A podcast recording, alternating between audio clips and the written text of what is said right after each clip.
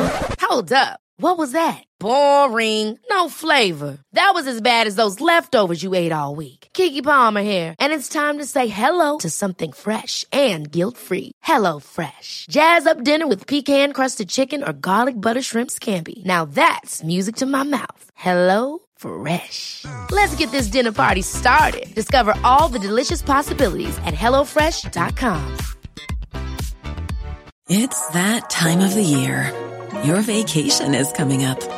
You can already hear the beach waves, feel the warm breeze, relax, and think about work. You really, really want it all to work out while you're away. Monday.com gives you and the team that peace of mind. When all work is on one platform and everyone's in sync, things just flow wherever you are. Tap the banner to go to Monday.com. Hey Dave, Yeah, Randy. since we founded Bombus, we've always said our socks, underwear, and t shirts are super soft. Any new ideas? Maybe sublimely soft. Or disgustingly cozy? Wait, what? I got it, Bombus. Absurdly comfortable essentials for yourself And for those facing homelessness. because one purchased equals one donated. Wow, did we just write an ad? Yes. Bombas. Big comfort for everyone. Go to bombas.com slash ACAST and use code ACAST for 20% off your first purchase.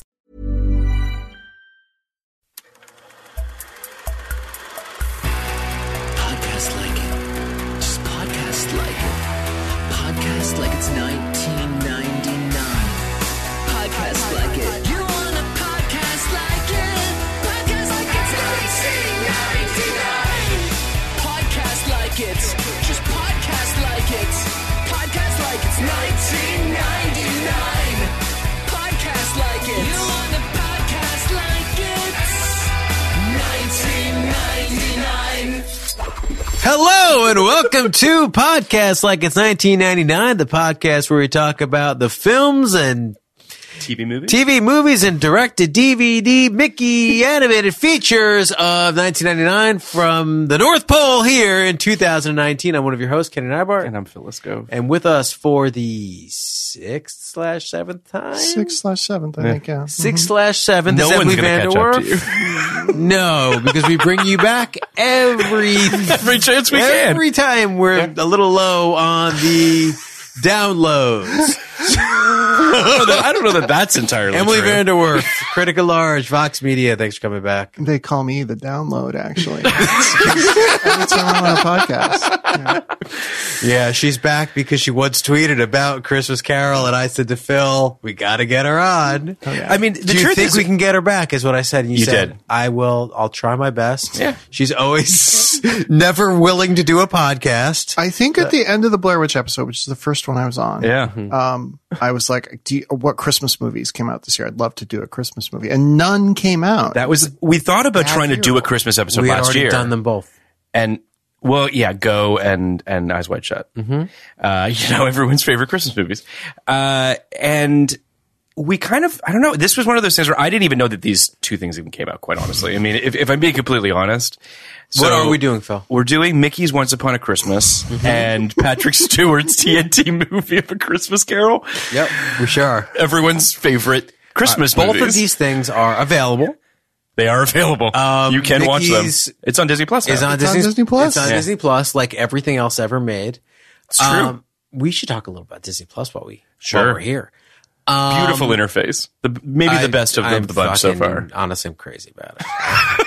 uh, and then Hulu uh, should take uh, take a look at Disney Plus Patrick because Hulu's interface is a mess. shouldn't be that hard. They literally have to look across the office. um, then the Patrick Stewart Stuart TNT, TNT is on uh, iTunes. It's on iTunes. Amazon. It's your, Amazon, yeah. Yep, it's a pretty typical, uh, pretty typical TV movie. I don't mean anything bad by that. I have, I have nice things to say about it, but Yeah, um, I have some nice it's a things to say about TV it. movie. Yeah. And um, hey, I didn't know that That's the Mickey's best Once we could Upon a do. Christmas was uh, was a trilogy of shorts. Yeah. Until I, started actually- watching it. When I read it, I thought it was going to be like flashbacks to like old, you know how they sometimes Yeah. Mm-hmm. do the package films of old Disney shorts? Yeah. Yeah. Like, here's a little framing device. Yeah. I was surprised to find this was just like all new material. Yeah. Ish. created by Disney Japan. It said in the Interesting. credits. I actually watched the entire credits to figure out who sang the Deck the Halls song at the end of the movie because it sounded so late '90s. It's by Shidazy. which is like that's a '90s flashback right Who's there. Shadazy? Yeah, maybe for you. They were, I, don't- I uh, I, don't know. Oh. I think they were like kind of playing that Dixie Chicks lane. Because the Dixie Chicks were big. And everyone was like, maybe what people want is women singing country songs.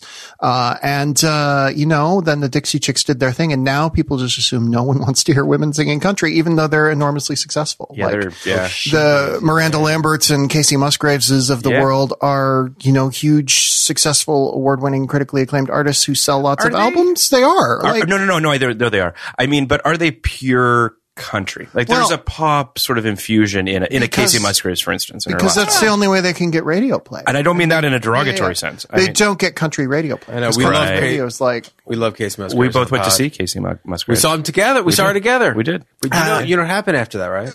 Your son started swearing a lot more. My son's. Did you see Casey Musgraves in concert? oh yeah yeah. So you know she curses a lot. Uh-huh. So I Which took is my seven year Roland's old. favorite thing. And my yeah, my son is crazy about cursing, so he just started cursing like nuts. But Layla, I've told you this. Yeah. Layla stopped listening to her. Swears too much. She used to be Layla's favorite artist, and now she's like, no, I'm not into her. She says fuck too much. yeah, what a Puritan, I know. It's we- it- but I love that there really are the yin and yang to each other in so Oh, many I ways. know. I think uh, how, how old's Layla? They're Like, twins. They're- they're seven-year-old twins. Okay, well, I think seven-year-old Emily and Layla would have really gotten along. yes. No one should swear. Bit of a Puritan. Uh, that's yeah, really Layla funny. was so put off by it, which is like Yeah, she it's- did not. Even in like when the show was In the moment, she you didn't could like. tell. I wonder. Do you think part of it is because Rollins loves it so much? Like, do you think that there's a little bit of her just being like, "I'm going to say the opposite of what he says"? I say I think it's the the opposite. I Okay. think Layla has a pure distaste for uh, that kind of uh, vulgarity, Okay, whereas Rollins will do whatever the opposite of Okay. Layla. Fair enough. So, Let me, let me drag this motherfucker back on track. Because you want to get back on Christmas? Oh, have you seen the Casey Musgraves Christmas special? Of course you haven't. it's not out yet. But you Uh, have. I Has- have. Have you seen it? Is it It's great? a lot of fun. I'm it's a lot- excited. it's I'm very excited to watch it. strange and a lot of fun. I'm Um, excited to watch it. I gotta she say. said it was a idea. A idea. Yes, a idea. Does it feel like a idea? It feels like a idea. that sounds good. Yeah, it's good. It's fun. Yeah, that's it's the a other great like, Casey group of Musgraves people thing. Mm-hmm. she brought together. It's super fun. the other thing is that she's a stoner, Yeah. which is kind of unusual um, in that genre to have an open Yes. female stoner. Can I also say I don't know if you've watched her episode of Reese Witherspoon's show on Netflix, Shine On, by any chance? I, know try what not that to is. watch Netflix, but I but I have. Uh, yeah, Reese Witherspoon has. I think it's like eight or ten episodes. She goes and talks to um, successful women and asks them how they became what they became. And which- lovely show, best of intentions. Uh, Casey Musgraves drives a beat up Honda Element, which just makes me also kind of happy too. yeah. like I just think that she. What I don't. I just she's got a lot of money. she's, I mean, spend it, live it up. I just kind of. I don't know. It was. I found it kind of charming. For what It that's is worth. charming. I don't know. She seems she seems lovely. She seems very grounded and like a normal person. I'm calling it now. By Okay. the time we record the 2023 Christmas episode, Casey Musgraves and I will be married. Oh, Yeah. wow. Really married. She's married now. Yeah, I can break that up. You're married now. Yeah. I can break that. up. too. Look at me. I'm hottie. 2023. That's amazing. 2023, why not? She is, uh, I mean, I wasn't going to objectify her like that, Emily, but I will now. She is quite a babe. She's, very pretty. yes, attractive. she's quite a babe and has the babe personality. And is also a little bit she was on the Tonight Show uh I don't know, a couple days ago promoting this Christmas special. Um and it's clear that she's a little awkward in an interview, which Yeah. is also charming too. Like she's not totally comfortable in the spotlight, which makes her that much more. sort of There is a adorable. quality to her where somebody's going to put her in an indie movie in like a supporting role, and she's either going to be amazing or she's going to be the worst thing ever. Yeah. And I can't wait. I really can't Yeah, wait it's gonna because be there's great. like no middle ground. Yeah. Yeah. So this is our episode on Casey Musgraves. whatever. Let's do the uh, Christmas stuff quick. Chris Carol Patrick store, well, pretty good. Mickey stuff. Hold on. Let, let me just do the synopses of Once Upon a Christmas really quickly. Uh, Oh no, do the do the pet store first. There's way more to unpack with Mickey. You think so? I was going to say the opposite. All right, go ahead. Do what you I wanna think do. there's more to unpack with Mickey too. Okay, li- all right. We can do Christmas Carol first. I'm guys. I could not be less precious about this episode. Yeah, I didn't think so Four hours. Uh, Christmas Carol synopsis. It's Christmas Eve, 1850, and the melancholy Scrooge finds himself alone at home when he sees before him the ghost of Jacob Marley, his long fr- longtime friend and business partner who died seven years earlier. Marley warns F- Scrooge that he will repent even in death for all the suffering he has caused on others, and only and only has one chance to escape his fate. It's a weird synopsis by Google because it doesn't really talk about you know the ghosts of um, Mm-hmm. They're, past, they're present, a twist. I mean, they're a twist. there are some When they- twists. Yeah. Um, Christmas Carol aired on December 5th, 1999 on TNT. It's got 72% on Rotten Tomatoes. People seem to really like it. Yeah, it's like I said to you. that Dickens is pretty good. Yeah, Dickens. I love- So Variety wrote, oft told tales are difficult to pull off, but this one gets it right. Director David Jones displays a smooth hand that adds mounts, mounds of style to the rendition, and his approach to Peter Burns' script is a tribute to delicate staging. Stewart as Scrooge is such a perfect piece of casting that it will be hard to imagine anyone else as the sour old tightwad in years to come. The New York Times concurred, calling it a glorious Christmas carol sure. I mean, I liked it fine. Um, I'm curious to see this Guy Pierce, uh, Stephen Knight FX I think version it's that's gonna be coming. so bad. It's coming out in a couple weeks. Have Yeah? you seen that? No, I haven't seen. I, they haven't sent it to us, and FX is usually like six months before the show comes out. They're like, "Please take a look at this thing that's coming out in 2024," Mm-hmm. and you're like, "What?" Like, there's not. So it's not finished. It's not. There's no effects. You know, we haven't done the color correction. We haven't put in the sound effects. We haven't shot it yet. and We haven't written it yet. But take a look at it. see what you think. storyboards. And I'm like.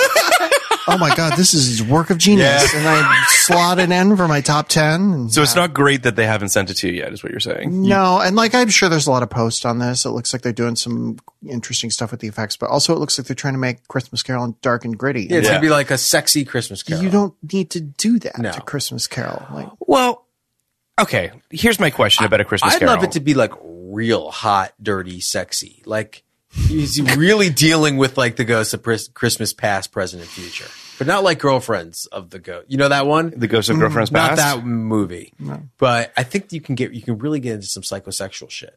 I mean, you you could. Why not? There's nothing stopping anybody Yeah. from doing that. I mean, my feeling with a Christmas Carol is, to your earlier point, Dickens is pretty good. Like, it's a bulletproof Yeah, it's unstoppable. concept. Yeah. Um, there's a reason why people keep going back to it. It also taps a little bit into what we were talking before we were on mic about Christmas movies that tend to be about uh, alternate futures, alternate pasts, sort of looking within yourself and your history and trying to be a better person and all that, which is all, you know, fine and good. But this was sort of the OG one. It's the one that kind of everybody goes back to. Um, it's kind of untouchable. Like you kind of can't fuck it up in a weird way, just on a, on a purely story level. It's, you know, he's an asshole and then he's not. If you have a, if you- a, a straight ahead version like this, Yeah. you can't fuck it up. It's hard to fuck. And up. Patrick Stewart's legit. I mean, Patrick He's good. Mm-hmm. Stewart knows what he's doing. I think he's a tremendous Scrooge. He He's a sells very it. good Scrooge. Yes. where did I rank him on my list of Scrooges rank? Uh, How many Scrooges do you have? I ranked fifteen of them. I think I did this a couple years ago. Oh, you have an I old was- ranking of I did this. Oh, this I is did this. I fantastic. did this after after Trump won, and I just was like, I got to do something to stop the rise of fascism. And uh, You did it. that's what I did. it worked. Thank you. Uh, by the way, I think I figured out what the um, Mm. uh, Coxmas Carol, uh, C O C K S M A S Carol, listed on Kenny's in development on his IMDb Pro is Me? the dark and sexy Christmas Carol. Cocksmith. Cocksmith. That's what I called it. I went a long way there talking about. I went a long way. People about my IMDb Pro. I have him as ninth. I have him as ninth. Ninth? Who's number one? And you know what? Here's the thing. All the people he's behind, I really do stand by it. Like it's it's a good group here. Like I have him above a lot of also rans. So Uh, who do you got? I got Alistair Sim at number one. Sure. I got uh, George C. Scott at number two. Okay. Uh, Mr. Magoo at number three. Uh, Michael Caine at number four. Like he can't go wrong with that. Uh, Rowan Atkinson number Wait, five. Mr. Magoo. They did a Mr. Magoo Christmas. Mr. Carol? Yeah, it's, it's pretty fun.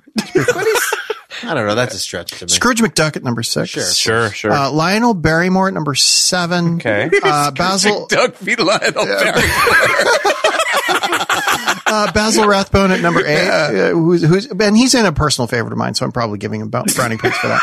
Uh, and then Patrick Stewart at number nine, and I'm just like one Wait, of but the problems. where's Bill Murray?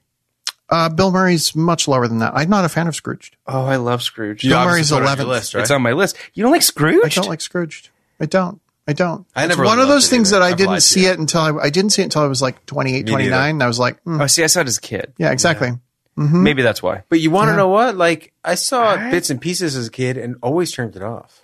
You know what I, Oh, dig saw it. as a kid is uh, the 1952 Alcoa Hour uh, special, Stingiest Man in Town, starring Basil Rathbone, number eight on this list. So Stingiest man in town.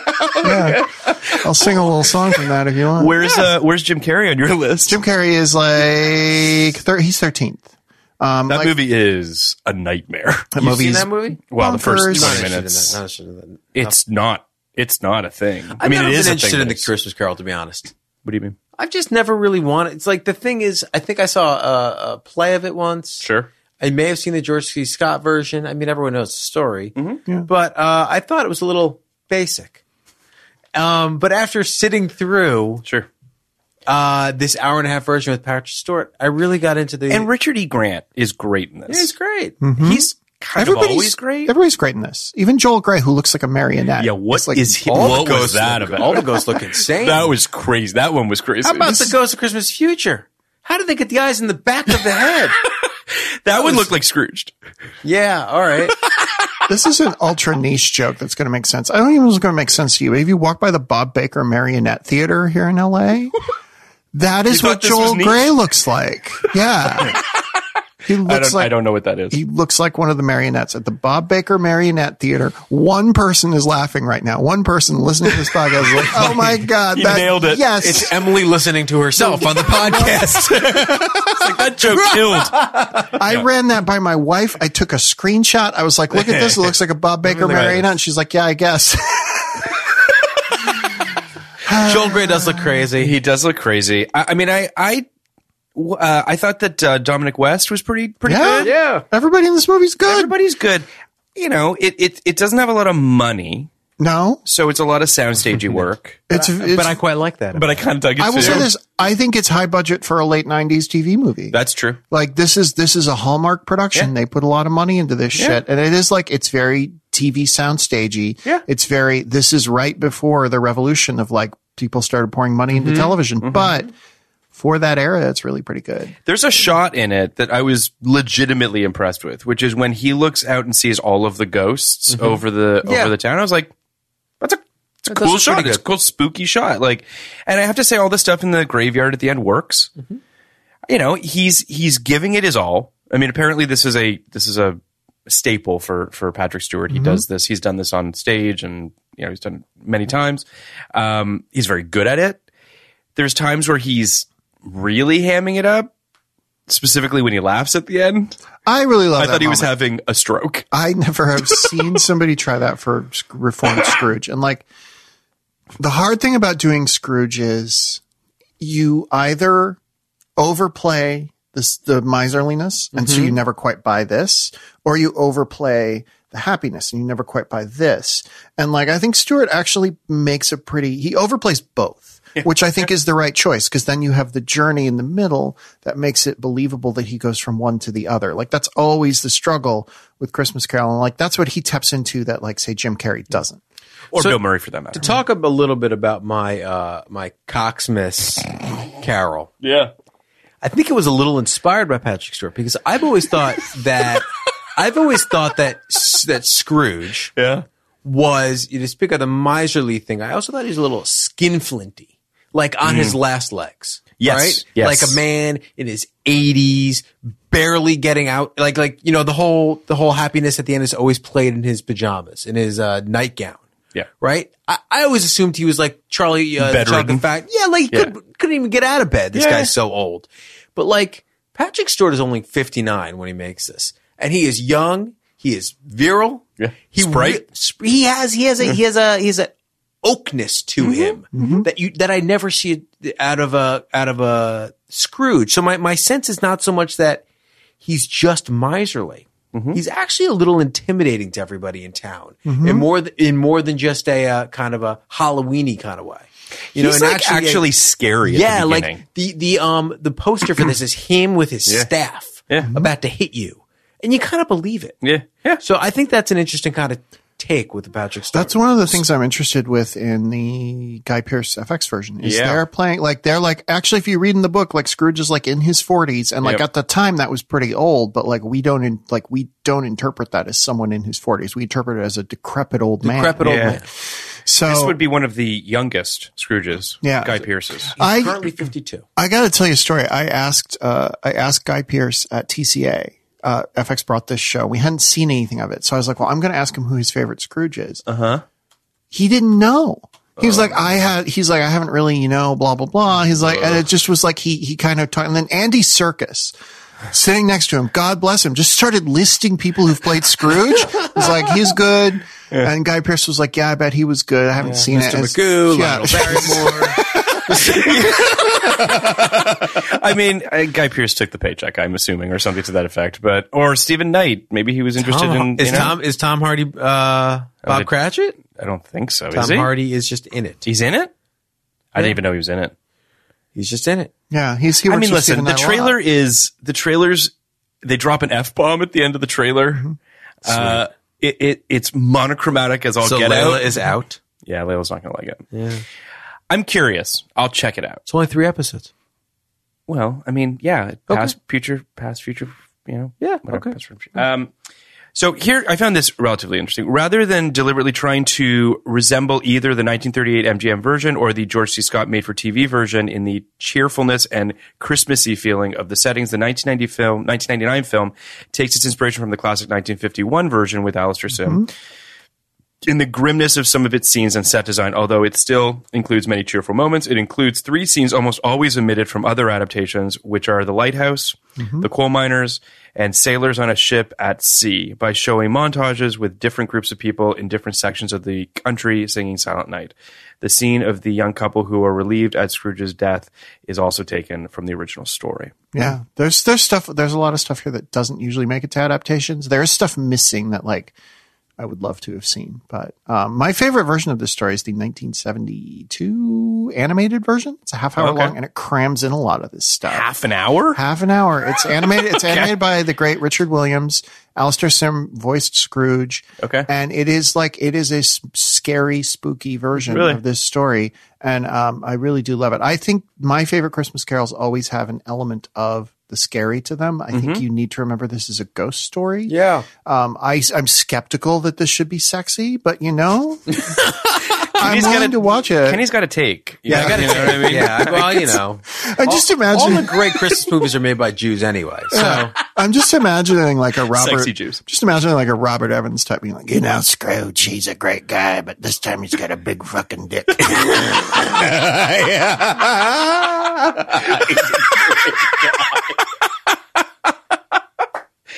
Would watch. I- I mean, Uh, yeah. yeah. This time he's got a big fucking dick. I like that. Yeah, I mean, I don't know. I, I, I thought this was was was well done. It, it's just you know, it screams TV movie. Uh, there wasn't anything about it that was.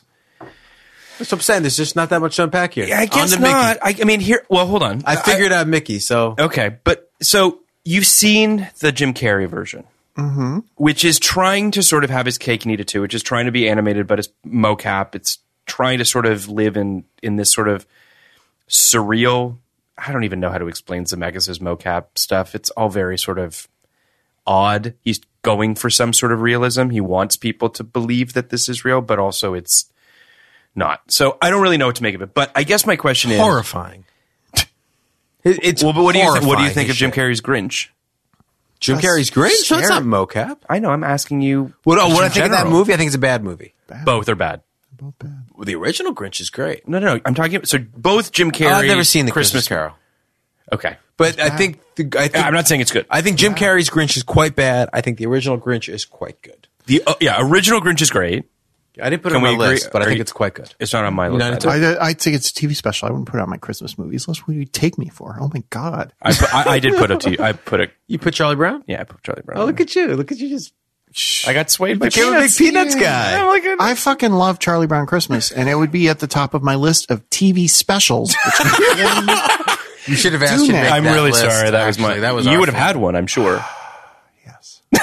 one of the great list makers. I mean, no one makes a list. we like could you. pause. I ranked the Scrooges. You rate, you rate the Scrooges to deal with your with your fears of The Trump Trump. angst. I don't even know what to make of that. I don't even know if that's that's fantastic. true. I just am like, I do know I wrote that in like like 20, 2016 as we like, I genuinely like that December was like, oh, this is the last Christmas I'll ever celebrate. I might as well rank the Scrooges. Like that's where I went. Listen, you do you. you know, I get it. Uh, I do, I do think um, there is a momentum to Christmas Carol that is unavoidable, even in the worst versions. I think this is a solid, pretty good version, like we're saying. I do think that this story wants to be about 75 minutes long, and this is 93 to fit a TV Mm-hmm. time It's too slot. long, yeah. There's a little padding here and there. Like, I, I was like, okay, Scrooge goes to church and sings a little bit of a Christmas Carol, and I'm like, is this like a Hallmark Christian propaganda? And I went and looked up the story and like, no, there is a sentence where it says he went to church. Literally all that says is he went to church. So they are adapting a part of the story that's rarely adapted. It's just like you don't really need to see So you've read Dickens' story. several times. But like I, I went and double checked because I thought I remembered that being in there and I didn't want to hold it against the movie as like, oh Hallmark put this in there. Like because yeah, it's in the book. Like it is in the book that he goes to church and whatever. But you don't need to do like a 30 second scene. But that's just there to pad out the running time. Is it one of your favorite Dickens pieces? I haven't read as much Dickens uh, as I should have. I, I prefer his his longer works. There are actually some other Christmas stories by him I really like as well. But I think it's it's a you know it's a timeless classic for a reason. I do ask myself what it was like to read that story for the first time. Like, sure. what was Mm-hmm. it like to read that story when it came out in 1840, whatever, whatever it was, and like have it come out in segments and buy the different serialized chapters and be like. Oh my God! Like, did, did That'd be people- cool. Did people know it was like a new classic, or you know? Well, I've, I've often wondered that about like most classic literature. Like I've, I felt the same way about Shakespeare. I mean, I know people have talked about how Shakespeare was sort of a populist playwright at the time. So obviously people were enjoying it, but I don't think that anybody thought he was any great shakes at the Mm-hmm. time. No pun intended. Um, Is that true? I don't know about that. I mean, there were people that liked him, but I don't think he was, he certainly wasn't lauded in the way that he is today. If uh, if Shakespeare is the Marvel Cinematic Universe, then Christopher Marlowe was Martin Scorsese. uh, are you going to blow up Twitter with that? and I think uh, and Boom! That's why they call me the download. and I think Dickens was kind of in his moment considered to be Oh yeah, so you know great shakes as he would say too. Um, but I don't think this was considered one of his greatest works at the time. My Well, this is, how understanding long is a, a, a Christmas Carol? Uh, it's roughly fifty pages. Like, Oh, see it's that. pretty So, short. like you know, his books, I imagine they were serialized over over years. I don't know about years, but yeah, they Over were a long yes, period of they time. were s- serialized over a long time. I don't have a favorite Dickens, but I read a lot of Dickens. Dickens, I you have get- not read much Dickens, you Dickens. get as an English major, you get force fed a lot of Dickens. mm. yeah, So I do uh, Mm-hmm. love Great Expectations. Great Expectations, I think, is the best. Mm-hmm. Really? Yes, Okay. and I think it's I think it's like to me like obviously the best. Right? I Really? think it's So- like head so and David shoulders. I think David Copperfield and- Copperfield sucks. I hate David Copperfield. I Magician and book. love the magician. I mean, I hate the rapes, but like totally into the magic.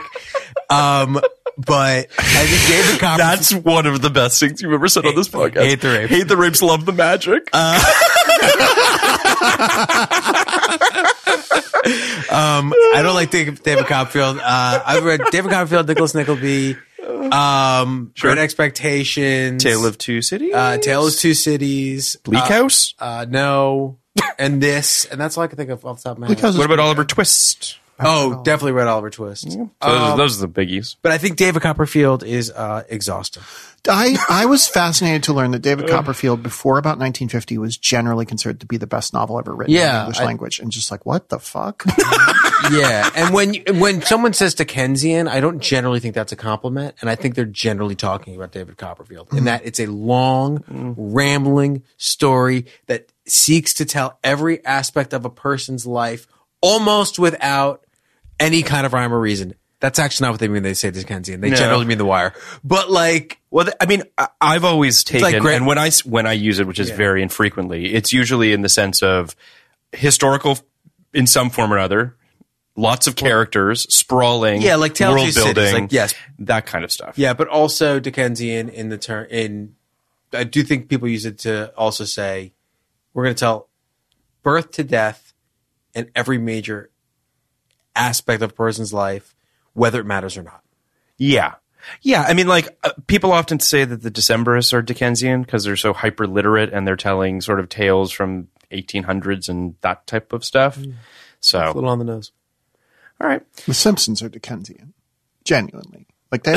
like genuinely, believe you. like Mm-hmm. they're telling uh, you know birth to death, like everything about this town and these people's lives, except they never age. Yes.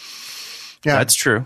I uh, I want to ask something about Christmas Carol, which is uh, apparently this whole podcast was inspired by a tweet I did, which I'm looking up True. right now. It's true. I am This episode. this Not whole episode. thing. uh, I am the creator of podcast like it's 1999. uh, every every cent this this thing makes, I get like fifteen percent. Yeah, we need it's a good to thing make- that we it need to doesn't make make, it us clear anything. that David Sims and Griffin Newman were the actual creators. yeah, of they're the podcast, creators. of the but podcast. Developed by Emily Vanderwerf.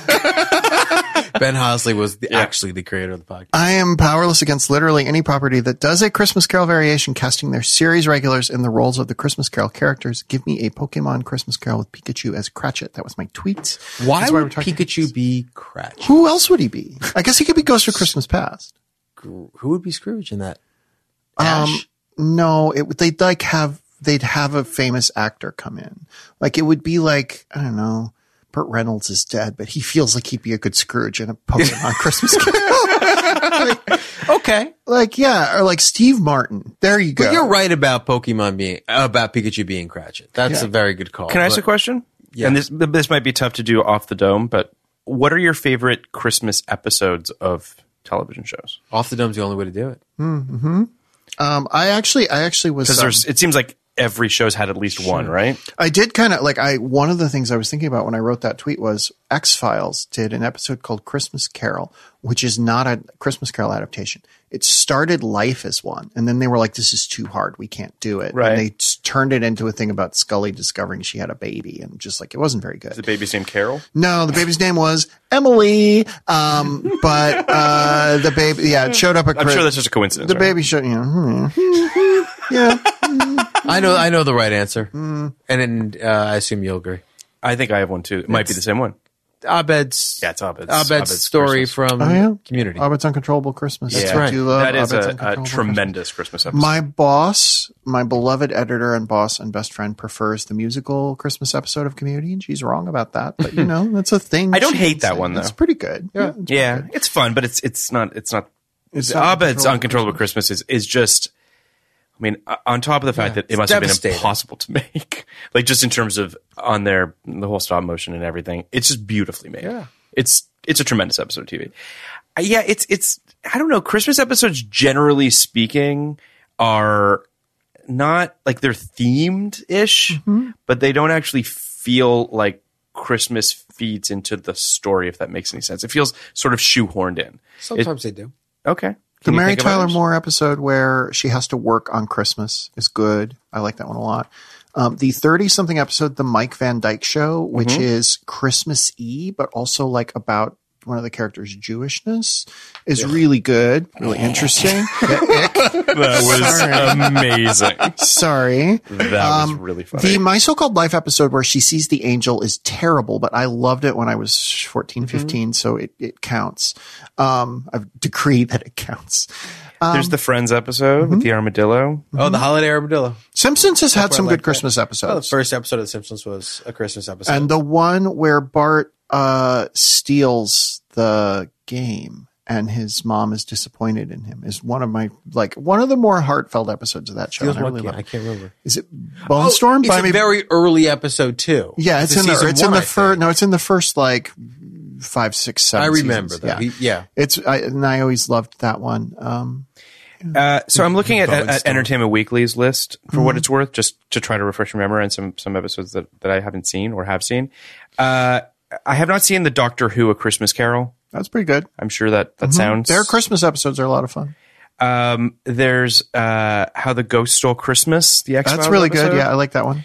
Yeah. Um, and then there's the Constant. That you know that is so that's stretching the definition to its breaking point. But you know what? I'm gonna let it. gonna because allow it's it. Mm-hmm. an amazing episode of television. I mean, they connect it Christmas, Mm-hmm. so sure. it feels like that's the only Christmas part of it, right? You guys watching Watchmen? Yes. No, not yet. Please uh, don't say much. Is there a They're Christmas? doing they're doing a constant episode. I actually don't remember if it's a Christmas episode. I want to say it is, but I think I'm blending. How much have you watched? I've seen through everything but the finale. And how many are there? Ten. Nine. There's been Nine. six, Six have aired aired, so I know. far. I've Six of watched- Aaron, I've seen seven and eight. I might watch a couple tonight. Six was unbelievable. Yeah, best. I, I'm genuinely toying with making it the best show of the year. Like I'd, I'd love it. that It's a much. tremendous episode. Of Would it be television. giving away? Well, this will probably come out after. You, Yeah, it's gonna uh, come out, This yeah. come out. This, no, this come out after your your list would come out. So, is there anything else that you? I assume you, your Of list will come out episodes of before- TV? My yeah, well, I'm Before not doing Christmas, episodes. I am doing shows. My top five Okay. is going to be some variation of Fleabag, Succession, uh, Watchmen, Russian Doll, and probably Lodge 49. Those are kind of my five. Lodge 49's a Yeah, it's canceled now. So like that, and I'm always like when a show gets canceled, I'm like, you're off the list. Sorry, kid. Wow. Yeah, I mean, Christmas episodes are are are tricky. I don't know. I find that I get a little bit.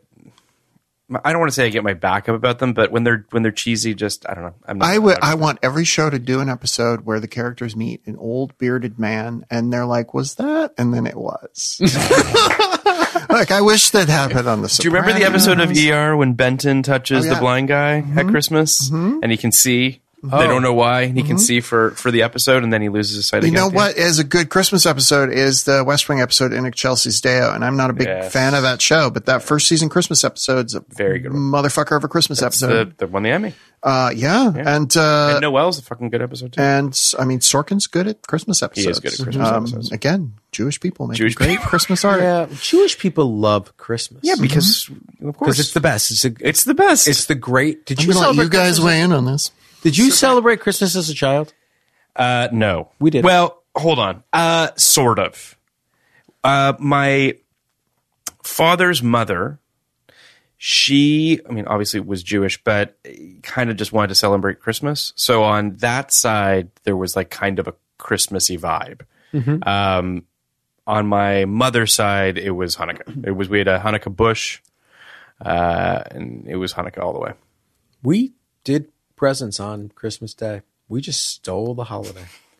We just took it for ourselves. And now my wife is one half Catholic. Mm-hmm. My children are one quarter Catholic. And we are 100% Catholic when it comes to Christmas holidays. Okay. So, yes, we've, we've taken it.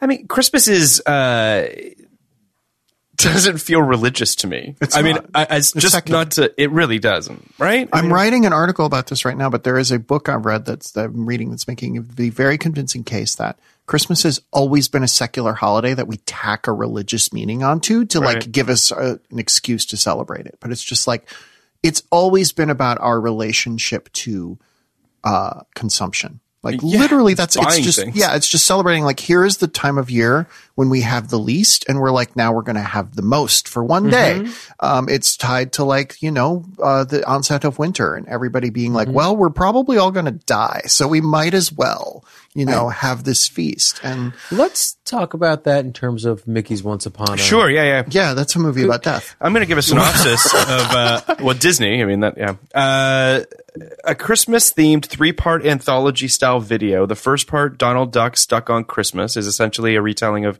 Groundhog Day with Huey, Dewey, and Louie reliving Christmas ad infinitum. Next is a very goofy Christmas in which Goofy tries to overcome his son's skepticism about Santa Claus. And finally, Mickey and Minnie's Gift of the Magi recreates a classic tale of ironic Christmas selfishness, self, selflessness. Whew. Uh, the stories are linked together by narration by Kelsey Grammer. The film was originally released on VHS and DVD on November 9th, 1999. It was later re-released on VHS and DVD as part of the Walt Disney Gold Classic Collection on November 7th, 2000. And the film was released as a two-movie collection Blu-ray and DVD with Mickey's Twice Upon a Christmas on November 4th, It has 2014. five movies in it. I looked it up. Five. That's really not twice though. That's just shy of twice because it would be 6 movies. But anyway, uh, Mickey's Once Upon a Christmas has 40% on Rotten Tomatoes from critics and 66 from audiences. Surprised that many. I'm surprised enough critics re- reviewed it. To This get a was review. back in the day of like having full time DVD critics. So yeah, they would have had that. You know. Most people are That seems now- Hmm. appropriate because that's not. It's not great. it's, it's not I great. think it's pretty bad. I actually wanted. There was a thing I was I was leading into with that that Christmas Carol tweet I read you, but it works really well because we're talking about Disney, which did a pretty storied version of Christmas Carol, which is what are your favorite versions where it is literally like we're going to cast these characters that people know and love and cast them across these other characters that people know and love. I think Mickey's Christmas Carol is great. I like Muppet Christmas Carol for that. And then like the Pokemon, uh, who are like, what are franchises that should be able to pull this off now? And they're just not trying hard enough. Like I think Marvel could do. Yeah, 100%. Marvel could do a one-off Christmas Carol Disney Plus sure. special. Why oh, not? for sure. Yeah. Well, especially with like you know the players they've got right now. They're doing these TV shows. Like I'm sure they could pull them together to do something. Right? I don't know who their Scrooge is. Is the only problem, but I mean, it, I guess it would have been Tony, yeah. but R.I.P. so spoilers. Thanos. Thanos. Thanos would be great. that would be amazing. yeah. I'd watch the hell out of that. How nice would that be? Fantastic. Thanos. I mean, truly, lovely. truly any of the villains. I mean, really, you could kind of do. What was Ronan? Was that the guy that was uh, Ronan Lee the Pace? Accuser, Yeah, yeah. I mean, I could have seen him doing it. Yeah. You know, or uh, or Chris Eccleston from Uh-huh. Dark World. Oh, man. You know, like you've got a lot of solid Scrooge people. That's solid, you know. Loki. Loki. Loki, Loki would be great. So good. Loki would be great. He, I feel like oh, someone Scrooged him and we didn't even know it, yeah. you know, because something Yeah. happened to him. And all of a sudden he's like a nice Well, they did guy. the reset where now he's a bad guy because he's from an alternate timeline. Yeah, so yeah. 'Cause he's Marvel? delicious. Pick a lane with Marvel, Loki. Kevin Feige. I know you listen to this podcast. He Do does it. actually. Do it, Kevin. Yes. Do it. Um, on the flip side, the DC Scrooge would that be Joker? Nah, it wouldn't work that well. I think it would be Penguin. I think Penguin. I actually would watch a I penguin. think a penguin, Peng- and Scrooge would be great. With a few, with, with, with a look back at his. I Oh, couldn't tell if this oh, was yeah, you doing that's him penguin, doing penguin, hands. uh, Lex Luthor would be good too. Yes. Yeah, like- yes. The DC villains are a little more malleable when it comes to this stuff. Hundred percent. They can be a little goofier. Yeah, a little goofier. They're also a little more grounded. Like they're not actual aliens. yeah, yeah, They're- Penguin, super grounded. Um, You, Penguin you Man. understand? It's a, he's, a, he's a fucking person, there are aliens in the DC universe. but not to the same extent. Not on a villain side. You don't have a lot of like. That's why they had to pull Steppenwolf out of their butt for uh for I Justice don't League. know, man. Brainiac's a villain. Uh, Brainiac's an alien villain. One of the big ones. That's because Superman's an alien. Yeah, that's what I'm saying. Their biggest guy's an alien. All right. I definitely think Nintendo could do a great Christmas Carol. Sure. If we're looking beyond Pokemon, like like like Bowser is Scrooge and Mario is Cratchit. Mm. Yeah. Hell yeah. Nintendo's an excellent. So here's the here's Nintendo's a, here's Christmas a Carol question. sounds here's a fantastic. question. Uh, when are they going to start making the Nintendo movies? I mean, Detective Pikachu like was not the hit everybody thought it Yeah. was. Like that's the thing they try every so often, and then they just don't take off. Like they don't take off beyond that core audience. I thought I Pikachu want- Uh, was going to be a hit too. I, and I think it was fine. I was want fine. the core group. I want these- they they went. I mean, Pikachu. I understand like hi- is in Pokemon. They're their own thing, and they kind of rub up against the Nintendo universe proper. sure. but I would like the Mario, Luigi, Wario, La, La, Waluigi, Peach, Princess, Bowser, Koopa. You really want you that? know, desperately because I want to write the Little Mac movie. What's who's Little Mac? Oh He's yeah. the Punch Out guy. oh my god, good movie. That would be a good movie. Oh, I've already I've already broken it. Yeah. Yeah, it'd be I, great. would- I, I can I can see it. I in don't know my what's brain. happening. He's got a huge dick. Like so, so Little Mac, but a huge dick. Oh my Uh, god! Little Mac meet Big Mac, right? I I do agree though. Video game movies, TV show, they just don't they don't connect. That's that's just because I've always given them to people who are good at it. There's no reason why a Mario movie shouldn't be good. It could be great. Mm. It could it could be great. It's, I mean, I keep thinking the the sort of the connect. It's the like Lord and Miller, right? Like if Lord and Miller decided that they were going to do the Nintendo thing, it would work. But unfortunately, like Detective Pikachu was just They not whiffed. great. They whiffed. And by the way, that thing was teed up. Like the internet was ready for that thing to crush. And then everyone went to see it and they're like, oh, unfortunately, it's not that great. I really liked it. I really liked it. I would not. It's not like one of the best movies of the year or anything. But I thought it was a lot of fun. Like I thought it was a really interesting examination of the limitations of the human body. You know, it's trans cinema. I'll give you that. I don't disagree with that, but I don't necessarily know that the movie was successful in terms of I just I wasn't invested. That came out that movie came out before I came out, and my review of it on Vox.com is just like me trying to say I'm trans. but like not actually saying it. Like, Right, please go right. look it up, everybody. You're Right. gonna love it. You're gonna have a great time. no, um, like the best. The, I think the thing is that the best video game movies are never about video games, but also like you look at Live, Die, Repeat slash Edge of Tomorrow, sure, which is a great video game movie, not based on a video game. It wasn't a very big hit. It's a great like, movie. The problem with the genre or subgenre or whatever you want to call it is the people who play video games, who love the mechanics of that, who know what that looks like, kind of don't go see movies. And then like the movies that try to take those mechanics, it just is not cinematic in the same way. So it really requires like somebody who's going to sit down and be like, find a way to blend those two things together. Nobody's quite done it. I do think a Roger Rabbit esque movie with Nintendo characters is maybe the way to go. Well, what is the best video game movie? All right. A bunch of different th- things going on here. Hold. The, let's table that. All right. Scott Pilgrim. Go. What do you mean? Well, Scott Pilgrim's obviously a video game movie, but it's not based on a property. But they use all the mechanics like Edge of Tomorrow Sure. to tell a story, including like one ups and I'm not a big Scott Pilgrim fan. Boo. This is where this is where I reveal. I'm not a big Edgar Wright fan in general. I like his stuff. Edgar Wright is a certain brand of straight white guy director I've never connected to where the a lot of their references seem to be they're they're funneling the movies they love into the movies they make. And I just don't have that same frame of reference because of how I grew up and also how I was technically a woman the whole time. So like I don't have that same frame of reference. I think I, I respect all his movies. I don't love them. Are there other Mm. people that fall into that category? Yeah. Um, though I like some of his movies more, Tarantino for me often Mm-hmm. often hits that space. Like I, I do love a lot of his movies, but then I'll see something like Once Upon a Time in Hollywood, which I think is I respect it and I think it's fine, but I'm just like I, I'm not on its wavelength in the way that I think I need to be to enjoy. I it. will say this just to d- just to slightly defend Scott Pilgrim in terms of the filmography of Edgar Wright. I think that the um, the Cornetto trilogy is very much what you're talking about, which is really just them playing in a sandbox of genre that they want to play in. And it's not to say that Scott Pilgrim isn't doing that. I mean, video games is clearly what it's sort of doing, but it didn't feel as sort of Circle inside jerky. jokey. Yeah. I think Scott Pilgrim's a significantly better Yeah. movie than the Cornetto movies, which Yeah. never really spoke to me either. But Yeah, I, mean, love I like Scott I like Pilgrim. Shaun of the Dead. b- uh, Fine. I mean, it's interesting you bring this, that we're talking about this just because I had a conversation with a friend of mine the other day about uh, Baby Driver, which Mm-hmm. um, I didn't really like in the theater. And I was talking about this at lunch with him, so I was like, you know what, I'm going to watch it again. It's on Showtime. I'm going to give it another shot. And as I was watching it, I realized what the problem with that movie is. For me, it's that he's trying to be cool, Hmm. and Edgar Wright isn't cool. I love Edgar Wright, but what's great about him is that his stuff is is nerdy and and kind of dorky and where it's wears its heart on its sleeve. Whereas Baby Driver is trying to be a Tarantino film. He's trying to do this like cool, edgy crime movie, and it's just not. It just that's why it didn't work for me. You know who else I feel this way about? I think he's a really similar filmmaker is Ryan Johnson. Hmm. And I like like I I like Ryan Johnson more than Edgar Wright. I like all his movies. I think Last Jedi is close to a masterpiece, but like Yes.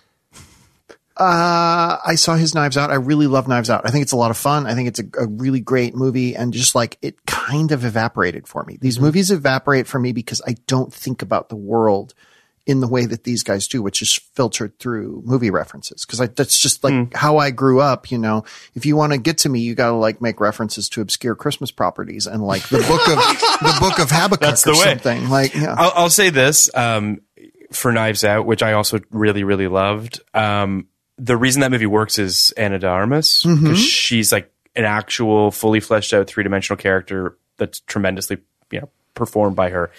And that stuck like that. That's why that movie stuck with me. Also, Oh, yeah, the fact that she's- it's an yeah. indictment of Trump and the everything that he second the stands second for, I but- think about that movie, I think Yeah. about her. Yeah. But also, No, the- the- the- I feel like Emily's. Yeah. I'm going to say something that you might take the wrong way. Kind of describing you in a in in, in a lot of that I ways. might take the wrong way. well, I don't mean that in a bad way. I mean, just talk about Tarantino, Edgar Wright, and Ryan Johnson, like three of your filmmakers. And I don't know if the Tarantino would be in there, but I hear you. really Yeah. come on and and three filmmakers i think we're all, we, Yeah, we no, all no, at sure. this table acknowledging uh, very good at what they do Sure, but sure, sure. also like pop culture's very important to what you do and the way you formulate your ideas right Sure. it's it's kind of fundamental to your your creativity so i don't mean to like pitch you two against each other but i do think that that's an interesting kind of observation that I, I hadn't necessarily. Uh, Thought. Steve Steve Hyden, my former colleague at the AV Club, had a really smart take on this where he was talking about the uh, James Murphy, the guy behind LCD Sound System. Sure. And he was like, he is a music critic who makes music, like Tarantino is a movie critic who makes movies. And I think that what unites Tarantino, Edgar Wright, Ryan Johnson, some others is they are primarily what they're using to say what their movies is about the movies. And like you have to get through that second filter to get to what they're saying about life. And like I tend to prefer people who are a little bit more direct. That said, I think Knives Out is the uh, U.S. office version of Parasite, and I love that about it. Like that movie is like this is an American version of a dark story that tries to make it a little bit happy, but also acknowledges the darkness. It's funny you should say that because when I saw Knives Out at the WGA Theater, they did a double bill right afterwards. They played Parasite, um, which I don't think was a coincidence. I, I think that that's an interesting But thing. what a what an interesting um, what an interesting thought about the idea that these guys are primarily critics who are making films. Mm-hmm. Like I've recently kind of come around to this idea that um, the lowest form of movie making is making movies for the movie making community. Mm-hmm. Um, what's the point? I like truly don't understand like why you would make movies for a narrow audience of people who already Awards? for well, I think like the big awards are a little more populous than than than what I'm talking about. But movies for very a very narrow swath of people who are already socially engaged. Yeah, they're, you're preaching to the converted. If it's you will. Give, me very- an ex- give me an example of a movie that you're thinking about. Like it doesn't have to be a current one. Um, um, example of a movie that I'm thinking about. Well, it's not. I- I, I feel like any movie I'd say would be unfair, but I will do that. Uh, anything, anything the Duplass brothers have made. oh, sure. So anything that just kind of interesting. anything that kind of lives to be to be viewed by a small group of tastemakers at festivals. so like mumblecore in general. Yeah, to some extent. And I, Um, feel, I a movie where even if the characters don't have kids, you could imagine them worrying about which preschool those kids would get into. sure. That is that is what we're talking which about. is a, which is a really good which is a really th- thing that happens on TV Mm-hmm. a lot because it's what writers in LA are going through a lot Mm-hmm. right things like that or things about like uh, domestic help or things along those lines that people in America generally don't think about and don't have any resonance to people in America getting into preschool for instance um, that is the lowest form of art Mm. and I understand that like we and by we I mean like people in Hollywood have our own particular lives and set of problems. But oh, what's the point of just writing it for other people who are hanging out at the Soho House? Well, I'm gonna I'm I'm gonna play devil's advocate for Sure. for a second here because a movie that comes to mind that I think might perhaps fall into that category for you, which I don't know if you've seen Marriage Story yet, um, I haven't seen it. No, but to me, or or even something like uh, 20th Century Women, which I just rewatched the other day, which I yeah. adore. Hell yeah. As does- as 20th does century Emily. women. I don't think Mike Mills makes movies for a small group of people. I think Mike Mills makes movies. I think the goal of a Mike Mike Mills movie is to be seen by as many people as possible. It just never happens. Just never happens, but it could, right? Right. Like Beginners was definitely not made for a small group of people. Beginners Both- was made to change minds. Beginners and 20th century women are both like, this is my relationship with my father. This is my relationship with my mother. Yeah. And like, they're certainly filtered through a, an upper middle class white point of view, but that is one of the most elemental relationships any human can have. there's nothing right, and I think we all kind of feel this. There's nothing agree with wrong that. Mm-hmm. with having a particular point of view. We have the point of views that we're born with. It is what it is. Um, making movies just for a very small segment of people, especially people who look just like you, very boring. I just want to I want to go on record and say I agree with you in the sense that, and this is a, a you know a, Sorry, I cut you off. to No, no, no, defend- no, no. But I, I think that uh, I've had this discussion with with some friends back home over the years, uh, people that I've been in film school with and otherwise, which is sort of the idea of uh, quote unquote selling out versus artistic integrity and and what that means for an individual, right? And for some people, artistic integrity means making movies that, to your point, are are relatively narrow, perhaps, but that's to them that's their way of speaking their voice or feeling like that that gives them quote unquote credibility. Um, I, I've I've always tried, at least in the stuff that I've done, to do both. I mean, to to try to appeal to as many people as I can, but at the same time, not try to make pablum. I mean, I, I think I that that's agree with I, I think that that's what we should all strive for on some level or another. And and and success should not be something that people are shamed about um, or ashamed about.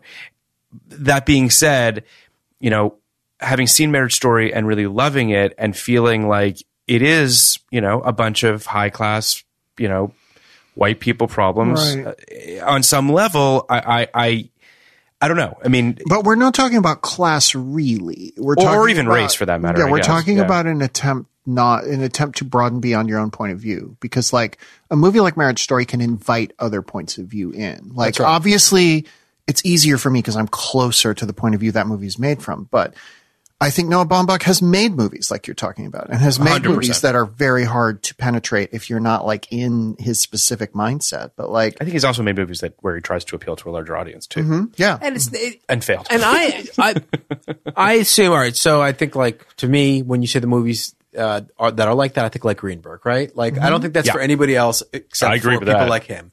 Uh, movies that appeal to a bigger audience, Squid and the Whale. Like his divorce stuff seems very much like this is a this is something that I've I've experienced that Mm-hmm. has nothing to do at its most elemental uh, level with who I am, where I came from. This has to do with the relationship I've had with somebody. I think that a person that gets written off a lot in terms of like the Edgar Wright slash let- not letting people in that we talked about is Wes Anderson. And I love Wes Anderson. I think he's one of my favorite filmmakers. My wife feels very differently. She's like kind of turned on him. But like what I think Wes Anderson does is he makes movies that are elementally and essentially about loneliness. They're not really filtered through. They, he has an aesthetic, but the aesthetic is one that's rooted in loneliness in a way where I feel like some of these other folks don't manage, where the aesthetic is disconnected from whatever thematic thing they're trying to do. The aesthetic is about trying to appear a certain kind of Tony or a certain kind of like we are very uh you know, we are very movie happy here. Like the aesthetic can be, you know, I think of the aesthetic as being like something that people on Ain't It Cool News would say was awesome in 2002. And like that is a kind of movie going aesthetic I'm very tired of. Whereas like Wes Anderson is, he's doing his own thing and he's talking about his own stuff and maybe i'm a little tired of some of what he's talking about but he certainly is like in his lane and in his zone so Mm-hmm. I, I would say that you know he's he's a filmmaker. I agree that is. I don't want to say he's alienating necessarily, but he's. I'm not sure that he's entirely trying to be welcoming. to yeah and it's everybody. tricky to like talk about this stuff because so much of it boils down to personal preference but like yeah. like i think even if you dislike wes anderson you dislike him because of what he's trying to do yeah. yeah Yeah, I mean, I think that yeah, the the term that he often gets labeled with is twee. I think there's a lot of people that don't, you know, and, and, and to be honest, Mike Mills and, and, and his wife Miranda July also kind of get tagged with that a little mike bit mills too. Mm-hmm. is married to miranda july oh my god Um, so, don't like Which you can 20th see- century women anymore but my, my point is that like I, I was I've he really got me back with Grand Budapest Hotel is I guess my point. I, that was a film that I was like, oh, he still has something to say, um, and I'm I'm hopeful for whatever the the what is it the French Yeah. Mm-hmm. Dispatch. I'm I'm in. I'm curious. It's good. Wes Anderson is one of the filmmakers I most want to see continue making movies in the face of climate change because he's obsessed with mid 20th century aesthetics that represent a world that was destroying our world. And I'm obsessed with the idea of him like continuing to make these little like twee John Updike novels in like the midst of global calamity. Yeah. Like I think that's going to be interesting. It might be awful, but it'll definitely be interesting. Unlike Mickey's Once Upon a Well, I, was, Christmas. I was actually going. I was going to pivot back to Disney with what you were saying there a little bit. I, I'm I'm because there's a part of me that's that sort of. It's that time of the year. Your vacation is coming up. You can already hear the beach waves, feel the warm breeze, relax, and think about work. You really, really want it all to work out while you're away. Monday.com gives you and the team that peace of mind. When all work is on one platform and everyone's in sync, things just flow wherever you are. Tap the banner to go to Monday.com.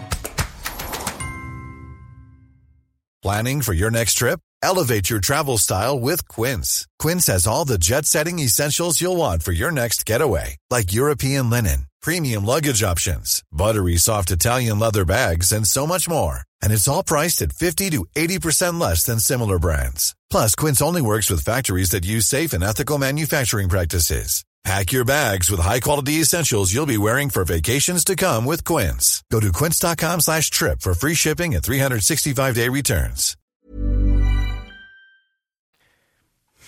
Disney owning Fox Searchlight is is an interesting moment because it does feel as though there's a lot of auteurs that have worked with Fox Searchlight certainly over the last 10 or 15 years. Mm-hmm. Um, and I do wonder how Disney is going to sort of grapple with that. I mean, they originally th- like they were Wes Anderson's first distributor. They were. Touchstone distributed everything through Life Aquatic. Yes. Yeah, and then and then Darjeeling was was Fox Searchlight, and he's sort of worked with them Mm-hmm. on and off since then. But yeah, I I, I- I think it's interesting. I, I you know There's something in this Once Upon a Christmas that There I is. think speaks to this. okay. Um, I'm very curious. Okay. I figured out two things. One might be obvious. Okay, The other I think is pretty clever. if you don't say so yourself. The obvious one is, I think, but I never realized it. I've always tried to figure out these Mickey Mouse characters. Mickey and Minnie. Yeah, as you know from our Fantasia, well, all these Mickey people, all these Disney characters. Yeah. You know, no, you from don't our- like Mickey. Uh, You're a Donald Stan. put a pin in that. Yes, I I I rank them thusly. Donald number one. With a bullet. Oh yeah, he's the only good one. Uh, Pantsless. and I'm talking about the real ones. Donald number one, and then I would go Minnie number two, and Pluto number three, Daisy, and then like a million billion people, and then Mickey, and then another million billion, and then Goofy. So you are not a Goofy fan. Goofy's garbage, but Love his ride though. What? You love his ride. I love his ride. His ride on. Uh, Oh uh, no, no, I, I- Disney- we- we don't need to talk about his rap. but I've always tried to kind of figure out what Mickey is. I couldn't really figure it out, right? Because like, it's in his name. He's a mouse. but here's the thing: all other cartoon Kind of, characters, as right? far as I could, as far as I understand, I'm I'm supposed to believe that Barbie, for instance, is a paleontologist and a fashion model and a airline she's been a pilot, and paleontologist. she's been all of these things. I thought you were going to say that you have an easier time believing that Bugs Bunny's a bunny, and I was going to be there with you. And then we were Barbie, a human woman. but but Bugs Bunny is- Also true. They all can do these things. Uh huh. Mickey, I was taken in the beginning by Mickey and Minnie being poor in the Gift of the Magi. I'm like, these guys- this isn't canon. Well, of course it's not canon because Mickey is not Mickey. Mickey is an actor. Is that obvious to people? Mm-hmm. Okay. Is Yeah. that obvious to you? Yeah, I get it. Mickey's. Yeah, Uh, you yeah. got, but did you know this before? Or was this No, I didn't. I don't think I is put an- that together until the now. Mickey conceit that I'm going for is that Mickey, That's the title of this episode, by the way. Mickey is always playing characters. That's why at the beginning of the shorts they say Mickey Mouse in or Minnie Mouse in. They are Right. not. Th- this there. There is so no- what's Mickey really like as a person? He's a, he's Donald Trump, but he's an, he's an actor. He's the be, he's the biggest actor They- that they've got in their stable. Yes, he's Yeah. the biggest actor. He lives on the studio lot. They bring him in to do these roles. He Mm-hmm. plays either the Sorcerer's Apprentice or he plays, you know, in the Gift of the Magi or whatever Sure, it is. sure. And he's never actually playing himself except when he's welcoming you to Disneyland, which is his home. Does this make sense? yeah, and that's just no, like yeah. that's just like you know when Tom Hanks goes to Japan to shoot an ad for something. Right, And you're just right. Like, oh, look at this coffee. but does that make them all actors? hard to say. Mickey, yes, they are all actors, but I can't really like Donald Duck. Like Mickey has no Donald Duck is like Adam Sandler. He has a very specific persona. Yeah, he doesn't And have a if lot he of range. Strays out of place, it. and he's- and he's always this former Navy guy, right? He's always a former sailor. Yeah. and Goofy's always a shithead. But like, it's hard to say with Goofy. Like Goofy's I don't think actually Goofy's a shithead. I think he's just dumb. he's a shithead. Well, he's a being a shithead and being dumb are very similar, right? No, He's just- when you say a shithead, that means malicious. he has shit for brains. okay, shit inside his head. that's different. Um, okay. But Goofy, you know, my issue with Goofy versus Donald is like Goofy and Donald like are, are pretty similar in that like they're always screwing up, but Right. everybody looks at Donald as a screw up, whereas they look at Goofy as a well intentioned Yeah. Lug it. No, Donald definitely has the worst, has drawn the short All straw. right, that was my Mickey part. The other thing I'll talk about later. O- okay. Uh, so apparently, um, That's not revolutionary for everyone. That Mickey's I- an I- actor in the studio. I have had that thought before. It's kind of like Kermit the Frog. Kermit It's the a Frog. is- lot like Kermit the Frog. And Ker- but Kermit the Frog is better because his we know his core personality, and his core personality is like Yes. harried middle manager. Like that is who he is at his core, and then we see him in other things where he performs. but it's more. Um, it's more. Uh, like, I understand what It's Kermit does text. when he goes home. yeah, it's text. It's obvious that he's. Yeah, oh, he, has sex with Miss Piggy. He, Well- he, he has sex with Miss cries a Piggy, lot. and he uh, and he throws his hands up. He's always trying to put on a show, and I love that about Kermit. Yes. right, but that's the Kermit character. Yeah. Mickey would not be always trying to put on. Mickey would be playing the guy who's always trying to put on a show. There's another level to Mickey that's Yes. not there. Yeah, that we're not seeing. We've never been presented with the Kermit in character thing. It's always Kermit putting on something within his world. That's not really true. I guess he does that. There in is there is Christmas Carol. sort of the there is sort of the the the universe the Disney characters live in where Mickey's just kind of like he's basically just like the mayor. You know, he just kind of hangs out and everybody looks at him. He's like the guy on the lot in the contract days with the biggest bungalow.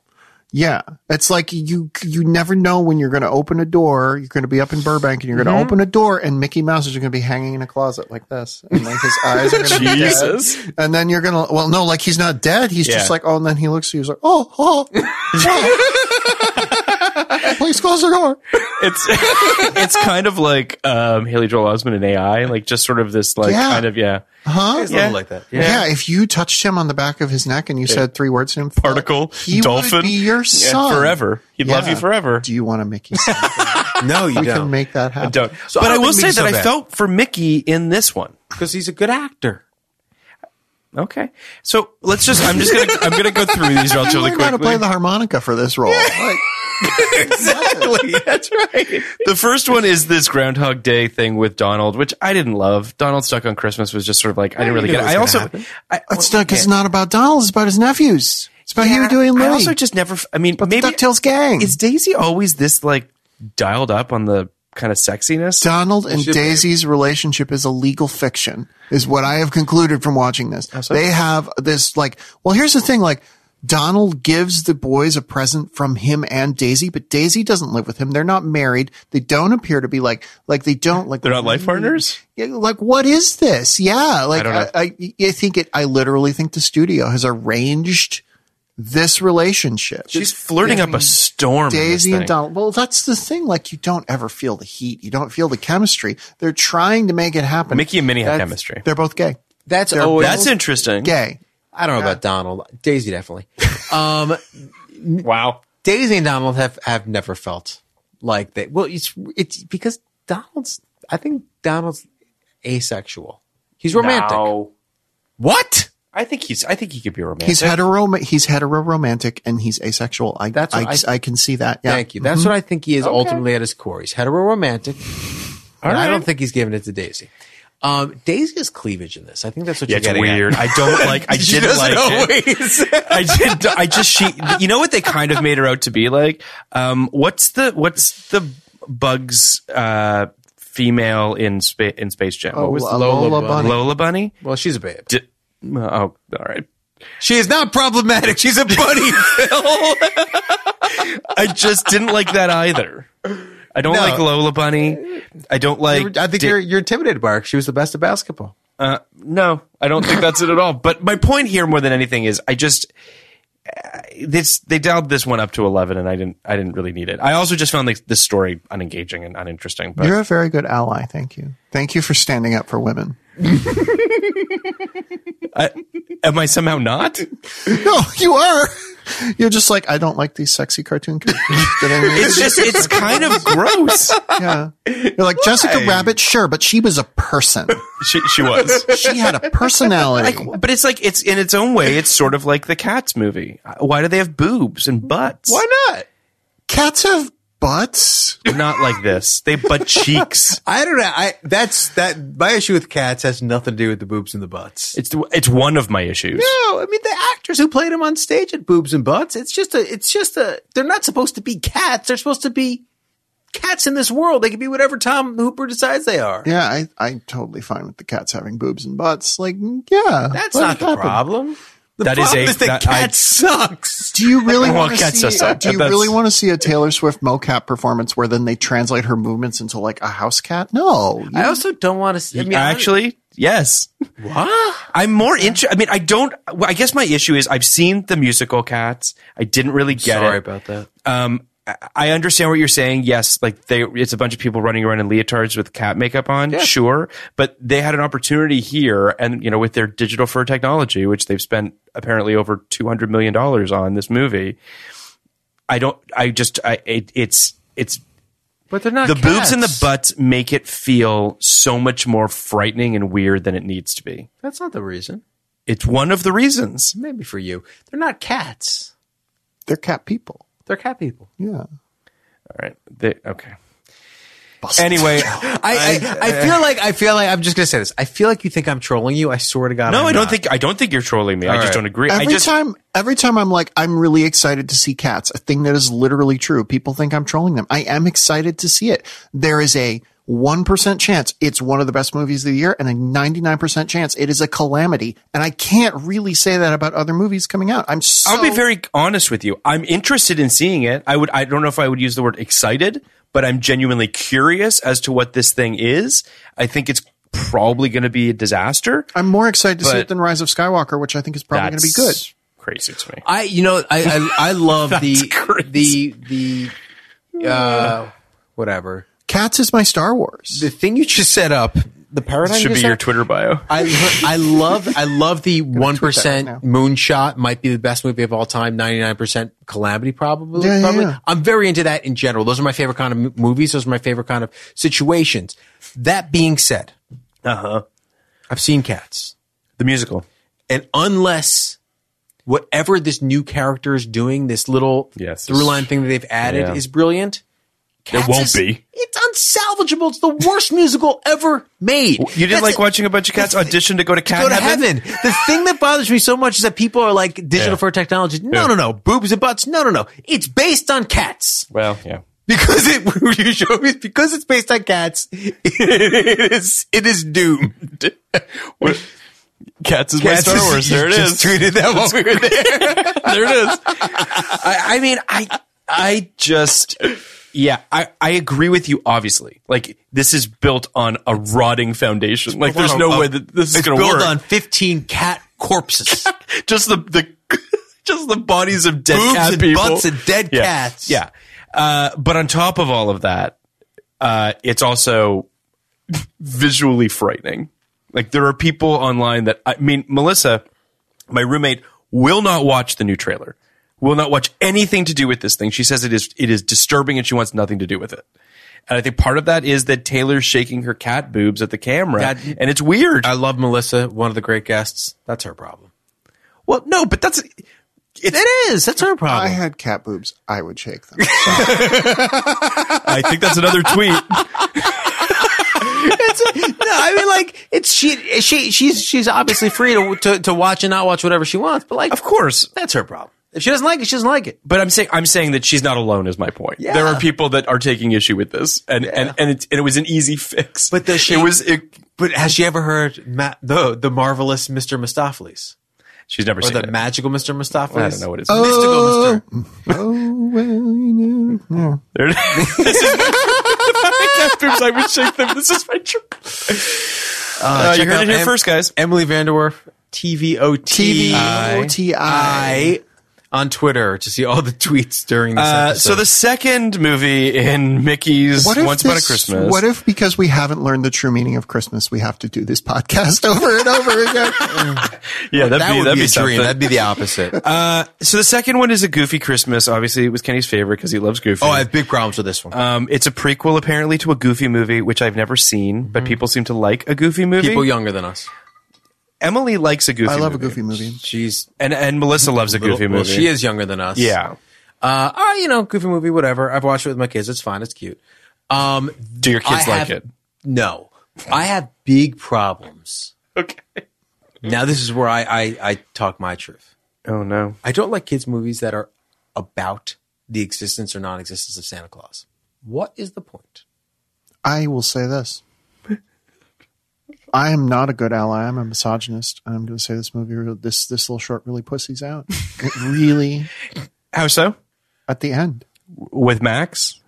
So Posing you're like, as- you're like Santa's not real. Santa's not real. Santa is the spirit within all of us, and we love each other. Oh no, just kidding. Santa's real. No, fuck you. Yeah. Santa is not real. You established that over the whole movie. Yeah, Don't they pulled their punch on the end. yeah. Weirdly. Um, there should be no punches. There should be no children's media about whether or not Santa is real. Why? Why put that thought in kids' heads? Oh, so you're against it because you don't think people kids I should don't quit, see- but you don't like Elf No, I love Elf. or like Santa Claus? So you like a movie that accepts? I love Santa Claus. You like a movie that accepts as movies are a about as Santa a Claus. founding premise that Santa Claus is real and in the world, and everyone just sort of agrees with that. if it's for children, okay. yes. Not saying you have to do it. You can make art about whatever you want. When I was three, my mother told me there was no Santa Claus, and also that dad was my Santa Claus, and that really screwed me up. I really thought my you go. dad, like my dad, had the job of Santa Claus, and that was like, yeah. She was trying to say, oh, he puts the presents under Mm-hmm. the tree because he provides for all of us, and you know, someday you'll That- be that didn't uh, work for you. Yeah, someday you'll be a big strong man who can do. that. so really, it fucked me up in a lot of ways. Families can make whatever decisions they want. I just feel Do like your it's kids the, know that Santa's not real? Um, Do they they listen think to this Santa. podcast? They think Santa's real. They do occasionally listen to this podcast for the f words. Um, Solely but- for the F which is words. true. They do it for the f words. Um, they think that Santa's real because they're seven, and Santa's a great thing for parents to bribe. So their when they kids watched with. a, uh, this movie, did they question that? I don't know. I didn't watch it with them. Okay.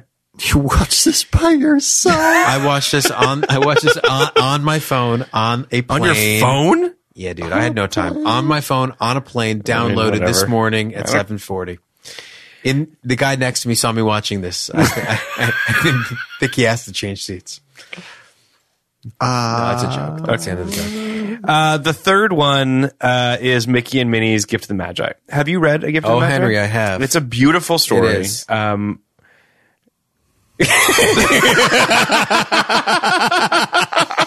I'm just live tweeting this podcast. I won't be out for several weeks. Oh, cool. I got to mention. um, that's incredible. Uh, Gift of the Magi is a great short story. It's a beautiful short story. I think they do a pretty good job of adapting it here. This is the strongest of the three for sure. Um, I bought Mickey and Minnie's plight and what they were dealing Great with. actors. great actors, both of them. Yep. Um, I think truly uh, the the moment that I enjoyed the most of all of these movies was Minnie schlepping a fruitcake on her back out of the office after her boss yelled at her.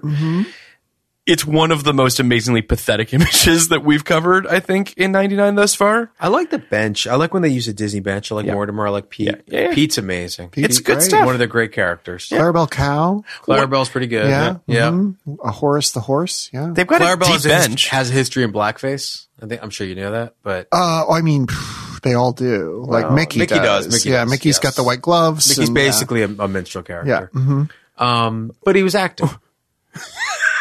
That's, yeah. It was part of It's part of his deal. In the 20s, they were all doing it. So is are so are you saying that this is like him having like a holding deal? Yes. at Disney. That's what it is. he lives on the Disney lot. Yeah. No, he works on the Disney. This is lot. somebody I'm trying to work with and reply to my cat boobs tweet. Cool.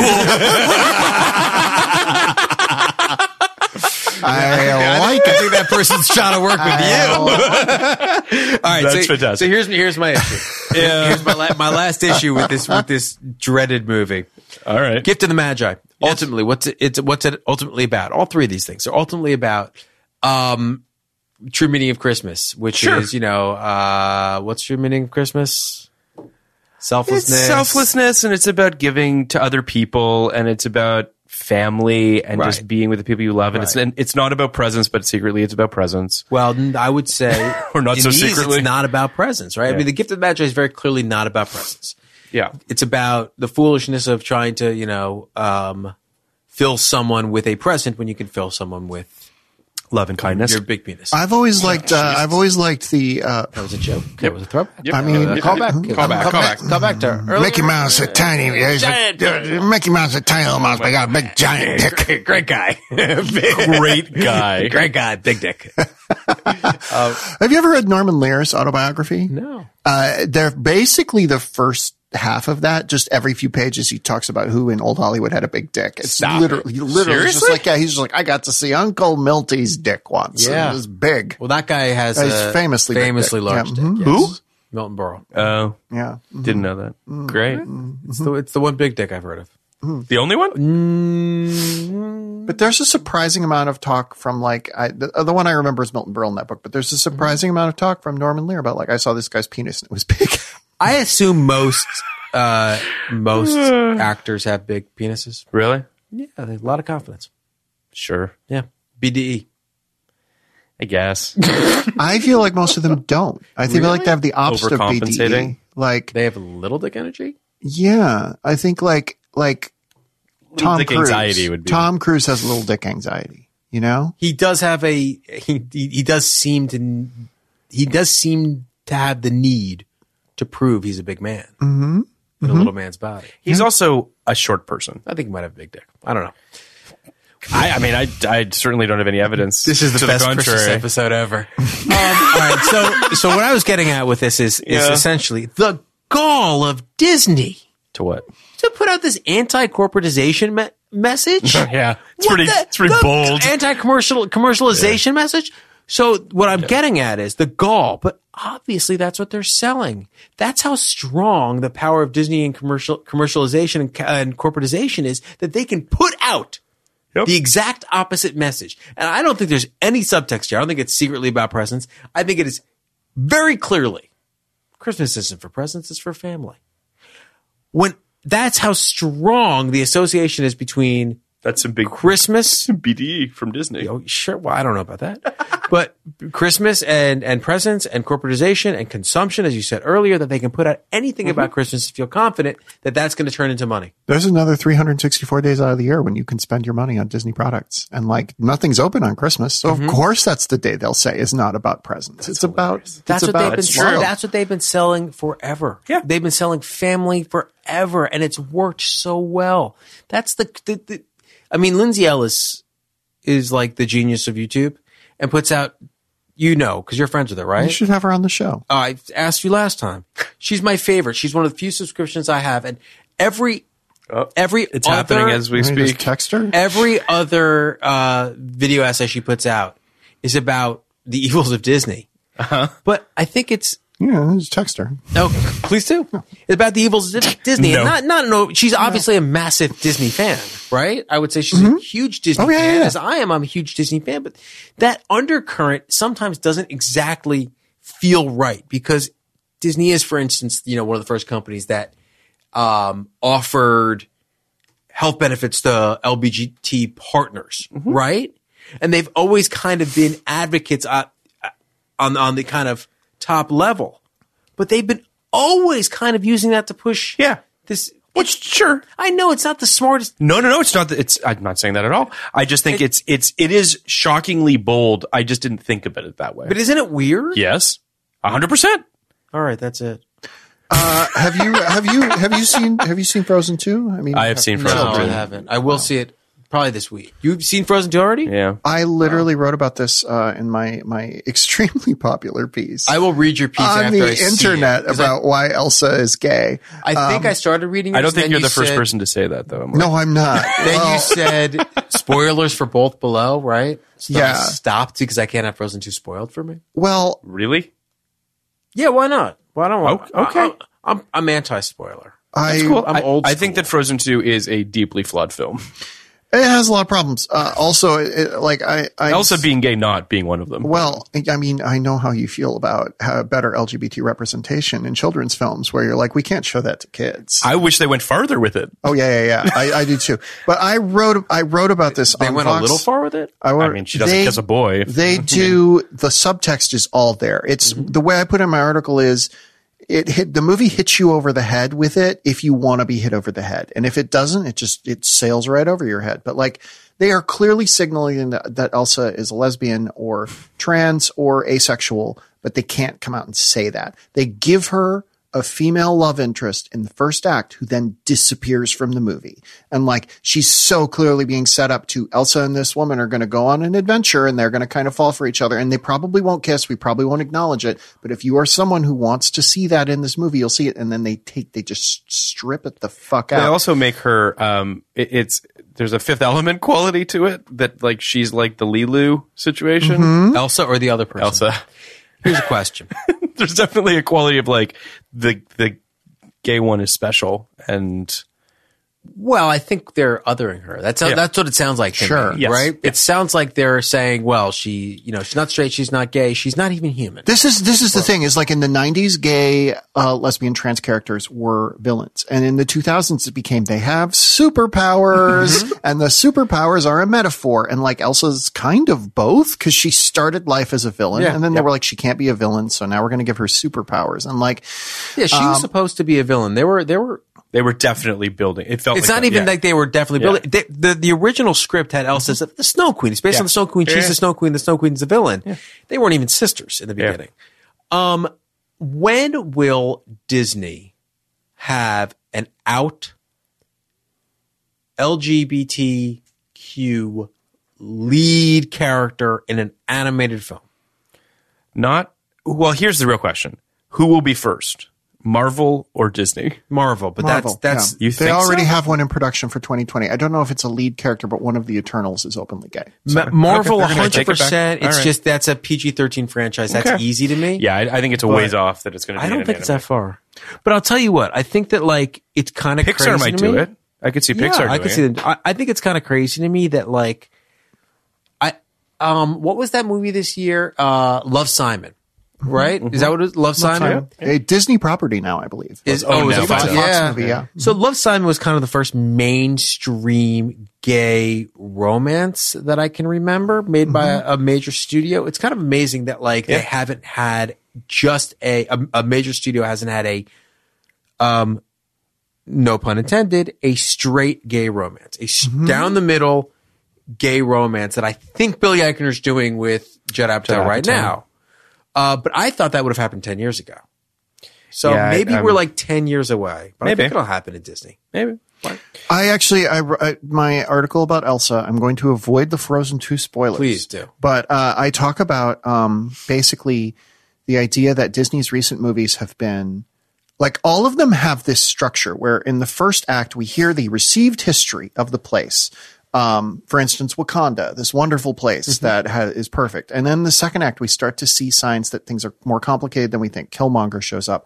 And then at the end of the second act, we find out, oh no, uh, Black Panther's dad killed his uncle. There's this whole story that we don't know about, and that's why Killmonger's mad, and he's right to be mad, and there's failures of whatever, and then it gets shoved back under the rug. All, all of these. So, so here, here's what I write. Um, Disney keeps coming back to the idea of metaphorically dissecting the unsavory aspects of American history in order to move forward as a nation, but it almost never has the guts to actually suggest anything needs to change to upend the current social order because the current social order places Disney at the top of the year end box office nearly every year. A world where we really got serious about righting the wrongs of colonialism would be a world that might also start to undercut capitalism. And if you're Disney, you can't have that. So the company's films indulge in half measures designed to let viewers who are progressively inclined feel as if they are picking up on something new and interesting while never actually challenging any of the baseline presumptions of society that allows Disney to remain dominant. Even the best movie I've listed here, Black Panther, sweeps all of its messy thematic ideas mostly under the bed by the time it kicks off its final fight. And then I talk about how that also applies to their queer characters where they like nod to this character's queer or they have, you know, characters in the background of a Pixar movie who are holding hands and are both women, but like they're never actually going to come out and say Elsa's queer because like that loses them hundreds of millions of dollars. So like they they sort of they play footsie with the idea of doing something bold and radical, but they'd never actually do it because they're a dominant force. But uh, so I would say, I would add one word, which is potentially. It potentially, potentially loses them hundreds of millions of dollars. It would absolutely. It- I'm not saying it wouldn't. I'm saying they've never tried, so they Mm-hmm. can't know. That's one of that's that's part of it. The other part is just doing it doesn't make it radical or progressive, right? No, for sure. That's that's, that's what you're saying, Right. And I think that's what so many of Lindsay Ellis's like uh, essays are about. Like just doing it doesn't mean anything unless you're actually saying something about upending the social structure as it is. But it knows Disney knows it'll get great press if it's like LeFou and Beauty and the Beast is gay and like it will. Like we write about it, and I'm saying we for the press. I think Vox doesn't do this, but but the press writes about like, oh my god, the first openly gay character in a Marvel movie, and it's a fucking guy at a support group Yeah. who doesn't have a character name. Well, that's the danger of tokenism right there, right? The, the danger of tokenism that, and this is my, my, my bet noir going back to girls and Donald Glover, um, is if you let, if you let someone off the hook for just doing something for, uh, on a token basis, that keeps the, that keeps the out group down right? And saying, we've given you a little, we've given you a little like part, or we've given you a little rope. Now, um, rope's probably not the bad word, best word, a little slack. Now stay down there where you are and don't push up any further, Right. right? That's kind of the, the, the danger of tokenism. I mean, look at what happened to Goofy. I don't want to get back to Disney. but but the oth- on the on the flip side, I think there's a lot of issues with the media forcing tokenism upon product up, on properties like Marvel, and then getting all excited when they do garbage like that, right? I, I think that that's it, it's very clearly not enough to just have Joe Russo play a gay character in a support group, Right. right? So I think that's I do think Marvel's been a little bit better about it than the other arms of Disney. Like um, P- Marvel and Pixar have been a little bit better about it. Like say what you will about uh, Captain Marvel, it's not my favorite movie. It's clearly built around like a woman's point of view in Mm-hmm. a way that like it needed to be. And s- Black Panther, of course, is the great example of what happens when you do that. But like, yeah, they, And who knows what this? Uh, oh my God, this Black Widow movie is going to be next year. yeah, yeah. Who knows? No. hard to say. Um, let's rate the best part about Black Panther is the black villain. Mm-hmm. Sure. That is the part that actually sets it apart. Well, the thing about Black Panther is the token characters are white people, and like Not- well, they're not even tokens. So you can't. I don't think you can call. I don't think you can call the majority race a token. They are well. Here's the thing: they are in the roles that a black token character would be in in a white dominated movie. That's what I'm saying. Who's They the are other one? It's Andy Circus. And, Andy Circus as the kind of He's like a villain as the guy. kind of the small time villain who's below the main villain, and then Freeman? you have Martin Freeman as the guy who really is good at helping out Yeah, that would be. Those would be black guys. Mhm, in the nineties. Yeah. Yeah, Mm-hmm. Yeah. So I don't really have ratings for this. you didn't rate either of these movies. I rated. Uh, I rated Christopher Carol. Why did? oh, well, I'm, I think you can probably pull a rating. Okay. I'll do my best. Uh, so for Christmas Carol, I gave it a 67 going into this podcast, uh, and I gave it a 60 now. oh, Um, what happened? Yeah, I just I don't know. Kind of. I, you, Phil you- turned on you- you- Dickens. You, started talking about it, and I was like, "Yeah, Oh, I'm Kenny's a lot right." higher than you. Uh, and then for Mickey, uh, I came in here with a 68. I'm leaving with a 55. Um, both of Wait, these. both 68s coming in. no, one was a 67, 67? I think. Yeah. All right. Uh, yeah, I'm leaving with both of these going down. Um, I, you know, the thing is, like sitting watching it on my television, I was like, yeah, sure, this is fine. And then the second we start talking about it, I'm like, uh, yeah, these aren't very good. I'd say Christmas Carol at a 72. I'm going to keep it there. I think Okay. it's pretty good. All I right. think uh, Mickey. I'll probably put it at about a 42. Okay, so all right, where where are you at, Emily? Christmas Carol sixty seven. Probably Okay. just leave it there. All right. it's fine. Two thirds of a movie sounds about right.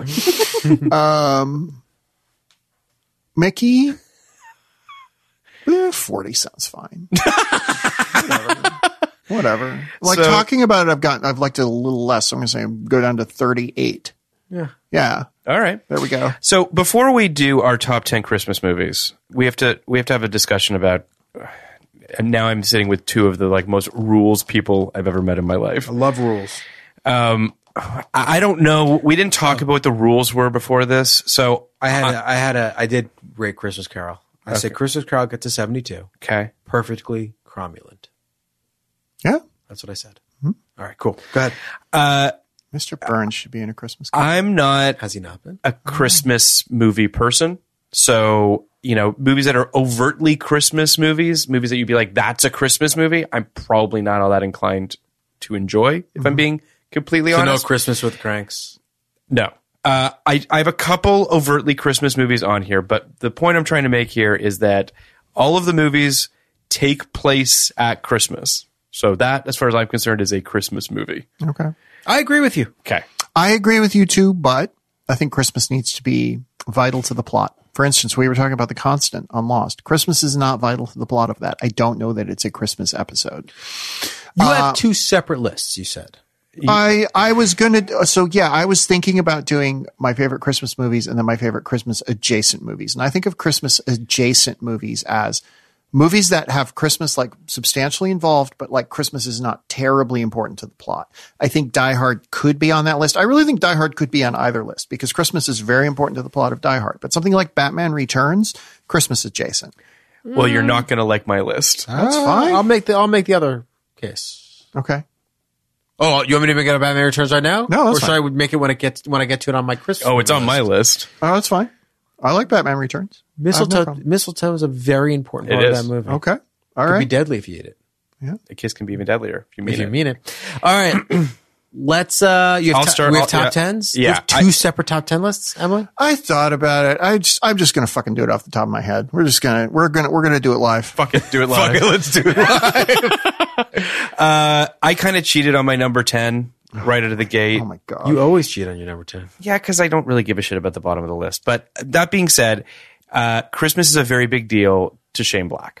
Uh, whether or not they are vital to the story, as you've said, Lethal Weapon? Lethal Weapon, Kiss Kiss Bang, all of his movies take place at Christmas. But those two films, Kiss Kiss Bang Bang and Lethal Weapon, I think are great Christmas movies. They both take place at Christmas.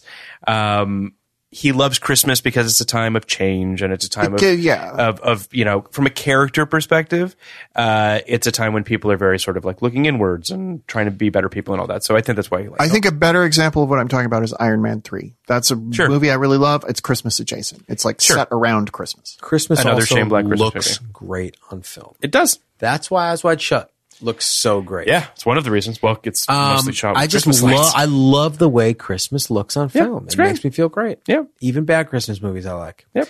Um It's hard to hate a Christmas movie. as I said to- By that I mean just like Oh, it's easy to like hate jo- oh, it's easy to hate a Christmas story, which is not on my It's list. not on my list either. Um It's on yours, Emma? literally the most overrated movie It's Um, It's the most overrated American movie. Period. Don't understand. It's a baby boomer thing. I feel like we're Okay, moving boomer. past it. But like all our, but like I feel like all our friends like this movie too. I don't I don't understand. get it. it. because they had it, w- you know, I, th- I do feel like we're moving past it. I feel like it's being supplanted by National Lampoon's Christmas Vacation, It a is. movie I don't like, I don't like and it either. Elf, a movie I'm fine with. All right. So Both those movies on my list. As I said to Phil, What's your 10? Every movie on this list would be a ninety or higher for me, Wow. Okay. including number ten, Okay. Gremlins. Grim, Great, great movie. H- Much higher on my list. Tremendous movie. Well, it's a ninety or higher on my list. These are all these are all classics. Is it on yours? I am a pure, like I said, I'm a purist. I did, I tried to do movies that were specifically about Christmas. I kept Die Hard to my Christmas adjacent list. Um, and, uh, I, my number 10 is a charming little animated film called Arthur Christmas. Arthur Our Christmas. Christmas. All Yeah. right. Yeah. From Aardman Animation. Um, not a perfect movie, but definitely like a lot of companies have tried to do an animated Christmas movie. And this is one that they actually kind of got it right. It has a fun take on the Santa Claus mythology, which is hard to do. I'm blown away by your number ten already. The fuck it, we'll do it live is working Yeah, out well it's for us. great. Uh, number, nine, I got Charlie Brown Christmas. It's great. Not a movie. It is a movie. Not a movie. Watched it on my TV. Looked like a movie. That doesn't help your case. I'm just saying. Uh, number nine, Batman Mistletoe is deadly if you do. Batman Returns, excuse me. Colin Martin Scorsese. Charlie. Brown. Definitely a Christmas movie. It's a Christmas movie. It's not a movie. It's a TV special. oh, no, no, no. I'm talking about Batman Oh, Returns. yeah, yeah, Batman Yeah, Returns. he's Fine. talking Okay, about- please tell he's- me. He's still railing on That's on- it. That's the end of it. Please tell me. Oh, we're going to talk about that more when we get to it on my Mistletoe list. is deadly if you do. It's very important to the plot. Okay. Takes place at Christmas. Okay, please continue. Yeah. We're going to talk about it more when we get to it That's on it. my We'll list. talk about when Phil gets to it on his list. Emily, what's your number nine? Um, doing it off the top of my brain, off the top of the dome here. Uh, Christmas in Connecticut, uh, 1940s comedy Okay. uh, starring Barbara Stanwyck as a uh, ad- advice columnist who is like pretending to be married and uh, is also um, uh, is pretending to be married, and then she like has to like f- create a fake marriage. It's very 1940s gender roles, but a lot of fun. I very can, funny I movie. cannot get over how hard it is to do what you're doing right now. To go backwards on a top 10 list without anything in front of you. And I, I trust that you will. I have a pretty firm sense of my top five, which is helping. But Okay. But still, remarkable. Number eight, Phil. Die Hard. that's pretty low. I love Die Hard. I I love Die Hard. I love Die Um, Hard. but you know, part of it was this Christmas adjacent stuff that that Emily's talking about. Uh-huh. Um, and but but my top are filled with Christmas adjacent, so whatever. But I I, I love Die Hard. Number eight, Elf. Sure. Uh, absolutely love Elf. That's I th- great. I thought its depiction of the North Pole was so genius the first time I saw it. I was on the floor crying, laughing. And it's actually, I think, the only Will Ferrell movie I really like. He is he was I don't know if you guys watched SNL last No, week. I heard he was great. He was very good. Uh, he does like Elf weaponizes this childishness that he does so beautifully of just sort of this aw Is shucks. it not on your list? It is. It's seven. Oh, okay. Um, that he does so well in that movie. Um, yeah, it's great. It's a great. It's a great movie. I, I'm fully on board with Elf. What if I just said Prancer right now? Like, what if I was like, You could. number eight, Prancer. Uh, I'd love to talk about Prancer. let's talk about Prancer while I think of what my number eight is. What is the What deal is the with deal with Prancer? I, I remember Prince. I remember the movie Prancer. I remember the ads for Prancer. Mm-hmm. remember it too. I remember thinking, hmm, that's clever. There were eight other reindeer, but uh, Such a weird choice. well, why not? It's Why not Blitzen? that's what I'm saying. Could could have been any. Could have of been them. any of them. Could have been anyone. Is Prancer the right one? They're all. They're all so. Can we name them all? Sure. Yeah, ahead. Dasher and Dancer and Prancer and Vixen, Donner and Cupid and Donner Comet. and Comet and Blitzen. I would say Vixen sounds the most interesting of the bunch. Vixen, I would pass on. you might have boobs in a butt. The thing is, though, they're all male reindeer. So Vixen's. Uh, oh. Vixen's. my God, I want to write Vixen. You want to write the Vixen movie? Vixen movie. Number eight, Vixen. Written by Emily Vandor, directed by Lana Wachowski. Vixen. Coming Oh, your Christmas Christmas, Christmas magic for us 2023. all. Vixen with the boobs in a butt. Um, what's your eight? My eight, I'm going to go Christmas adjacent too. I'm going to go with Royal Tenenbaums, a movie that is Oh. super Christmassy without actually having a Christmas much in it. And uses the Charlie Brown Christmas. uses Charlie song. Brown Christmas, uses sleigh bells, uses snow. It is a very good New York Christmas movie. Really like that movie. That's a Uh, good movie. Yeah, I watch it every Christmas. one of my favorite movies of all Yeah. time. I would, I have it- Would here's- never have thought of it as a Christmas. I movie. agree. that I would I, have agree with it as one of my favorite movies of all time. The reason I have it so low is because I think it is literally it is the most Christmas adjacent you can get. I'm Sure. breaking my own rule to shove it in there. So all right, Uh, number seven, I got Elf. We talked about Elf. Elf's good. Number seven, I got Die Hard. Talked about Die Hard. There you go. Yeah. What's your seven? Uh, um, God, I I literally just had it now. Oh, Miracle on 34th Street, Which one? the original. Not the uh, Richard Attenborough. Richard Richard At- bleh, Richard Attenborough's fine. Like, it's I think fine. it's a fine little movie. The original is so much better, and uh, Edmund Edmund Gwynn is such a great Santa Claus. Very hard to beat him for on-screen Santa Claus. So Um, Do you have a list of your top ten Santa I Clauses? don't. I don't. Offhand. I'm sort of surprised. Oh, Yeah, Ed Asner's really Chris good. Kringle, Chris of Kringle, course. yeah, sorry. Chris Kringle. Um, I just want to talk about Die Hard for one second. Sure. Is there a worse argument on the internet than is Die Hard a Christmas movie? no, because It's, it's, a up Christmas there. movie. Is as it, one it's of also the worst. perpetuated by really bad. I'll people, just I say think. now I have it at number five. I, I have it at number five. I think it's a Um, Christmas movie. Is it worse than is a hot dog a sandwich? What's the Well, worst I've, argument? I take issue with because a hot dog is not a sandwich. So, no, I'm kidding. I don't. I, don't, I, don't, I mean, I, think I think that the Die Hard. The problem with the Die Hard Christmas thing and the reason that it's turned into what it's turned into is because a lot of people started as like my favorite Christmas movies die like as like a, a like a weird jabby thing, and then people kind of ran with it, and now it it's felt like a very uh, alt bro kind of jab. It felt kind of like your Christmas movies are stupid and lovey dovey and about you know. I saw a lot family. of women doing it though. it Well, didn't feel that broy to I me. think they're maybe It's doing super the same bro-y. thing. I think they're doing the same thing. Honestly, I think they're. It's not the broy thing. It's the anti.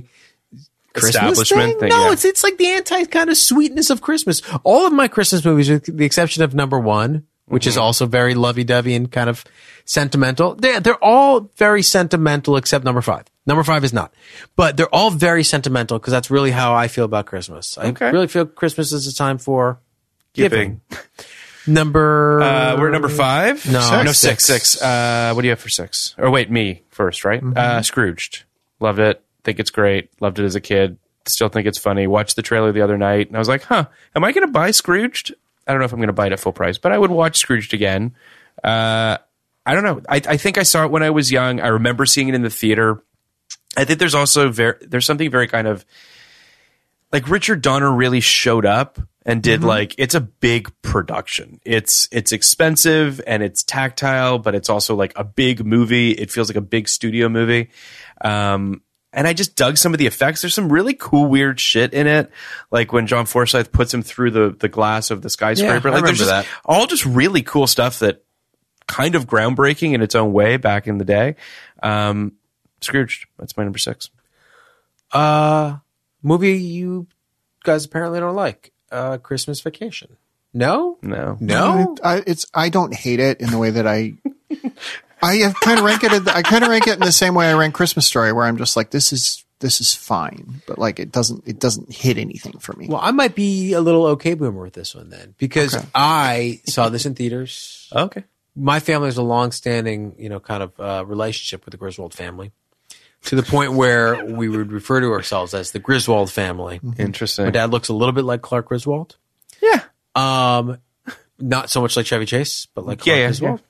And uh, yeah, we watch this movie every year. It is uh, it is a Nybart family staple. It's important I to me. guess I just don't really have an affinity or maybe a relationship with National Lampoon in general. Like I just find the whole National Lampoon thing just kind of like my dad used to read some of them and I remember just being It's not kind of really a like National Lampoon. No, I know. thing. But it, I mean, they used the they used that moniker to get people, I guess, to the theater to a certain degree. But I just don't really have any sort of affinity for any of the National Lampoon movies. Well, I don't really love Animal House, but What I about do love European this. Vacation? I love all three vacations. I love all four. Vegas Vacation. It's not a um, National Lampoon movie, weirdly enough. But um, yes, I love all four. I think Vegas is fantastic. Okay. I do. I truly. Did you like the Love reboot it. that they did recently? Because I Never- heard it was actually kind of Did funny. never see it. What do you got for Don't six? care for don't care for Rusty as the patriarch. okay. My answer for number six is the Alistair Sim Christmas Carol from 1951. I just suddenly was like, did Entourage do a Christmas episode? Um, Did no, Sleepy Hollow but we do a could Christmas have. episode? Uh, we did a Thanksgiving episode. Kind of the same thing. We were a summer show, so We were done. Oh, We never We were had. close. You to being- should have. You should have been like HBO. Give us a Christmas special. Well, they remember they did. Uh, eight Sopranos was always kind of a summery show, and they did a Christmas episode in like June. Yeah, mhm. to end, I think s- like the last s- Season- season 6A, yeah, mhm. which was very weird, very weird. But I did that on a different show I was on recently, where we did a like a Christmas or Thanksgiving episode. That yeah, I wrote a Thanksgiving episode. I wrote a Thanksgiving episode of Hindsight that That's aired in funny. like March. That's It was funny. called The Cranberries. Uh, My number five is Die Hard. I've already. Well, said. hold on. Yeah, Num- my number five is Eyes Wide Shut. So is mine. Um, Look at us. It's the it's. I mean, listen, I love Eyes Wide Shut. Anyone who's listened to this podcast knows that I love Eyes Wide Shut. Um, I also love how it's sort of.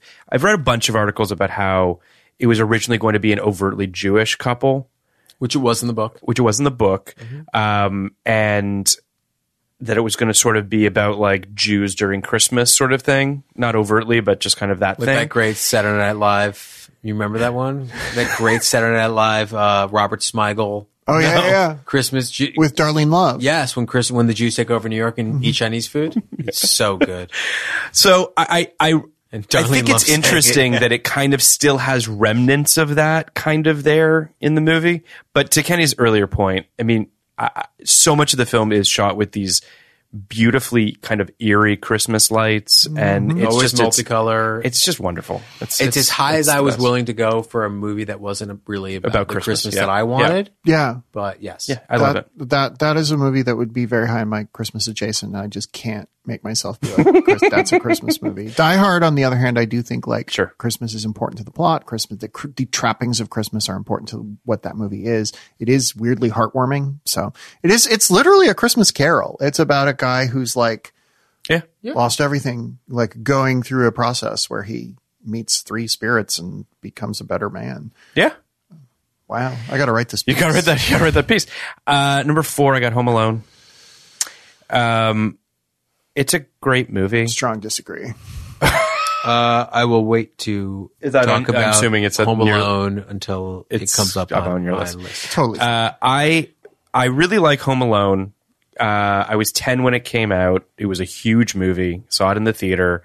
Um, I've watched it several times since. It's a great Chris Columbus movie too. Like I think he really does a great job um, in making it kind of not too slap. I mean, it is slapsticky, obviously, but it's still got a heart. I don't know. I really like it. It's got great score. Um, it's just and it's and it's a. I mean, it's actually about what Christmas is supposed to be about, which is family and bringing everybody together and being together for Christmas. It's also a John Hughes movie. It's an excellent movie. We'll talk about it later. Hitting Um, burglars on the head. It's uh, It's- that- yeah, there is- it is- Yeah, it's- they're burglars. That's okay. No, no, it's fine. It's fine. I'm just saying what Christmas is all about. What I remember about that movie is Joe Pesci getting hit in the fucking face yeah, with an iron. Mm-hmm. for breaking in and trying to bite off children's feet, fingers. Next, yeah, what's your uh, four? like a movie that's incredibly controversial, a victim of its own success. Saw it and loved it, and still love it. Love Actually. Hate it. A lot of people do. Yeah, I really don't like A it. lot of people hate it. Don't I hate it, dislike it. A lot Uh, of people hate's a hate it. strong word. I a lot of probably people just- dislike it. Especially, I hear this in writers' rooms. Like, you're not people aren't really comfortable saying they love it, but then you get into small groups and they'll say, "Oh, I actually love it. Um, I actually love it." I don't understand the hatred for it, to be honest. Especially from I a shouldn't have said hate. especially from a Magnolia fan. Well, yeah, it's. I'll be kind and say it's very lazy Magnolia. No, it's the flip side. um, It's the everything's going to be all right, Magnolia. Uh, it's the we're not really going to resolve much Magnolia, are you and just talking kind of about? there's a lot of storylines that just Christmas. kind of dangle off and So to kind of go what? nowhere. I, I it feels very much like a kitchen sink movie to me, which again I don't necessarily have a problem with. It just felt like a lot of he couldn't necessarily build a movie out of any of these storylines, so we kind of just threw them all together. They feel like odds and ends. It doesn't. It just doesn't feel like a movie that's actually cohesive in any real way it's got a good heart. I watched it recently over a couple years ago. Mel had a bunch of people over and watched it again, and I certainly liked it more that time than I did in previous times.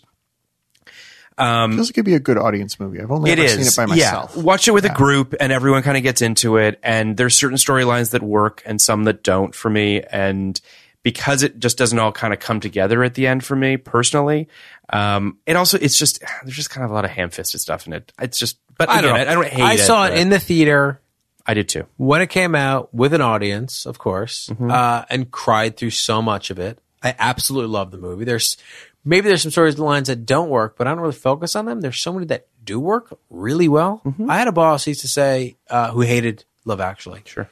and she said uh, she hates it because there are no act twos, which I don't think is true. I think there are act twos in every one of these stories.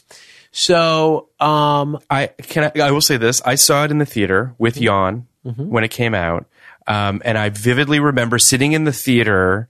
Um, and when um, uh, Kira Knightley is watching the video that uh, the guy from The Walking Dead, Lincoln, yeah, uh, has shot, their their wedding video is just extreme close-ups and he shot of the bride, which is insane. Uh, and Jan just l- said out loud, "That's so fucking creepy." And there was like a woman behind him crying, and I think that's the spectrum of love, actually, right? I mean, that's that's, sort not of fair. That's the worst storyline.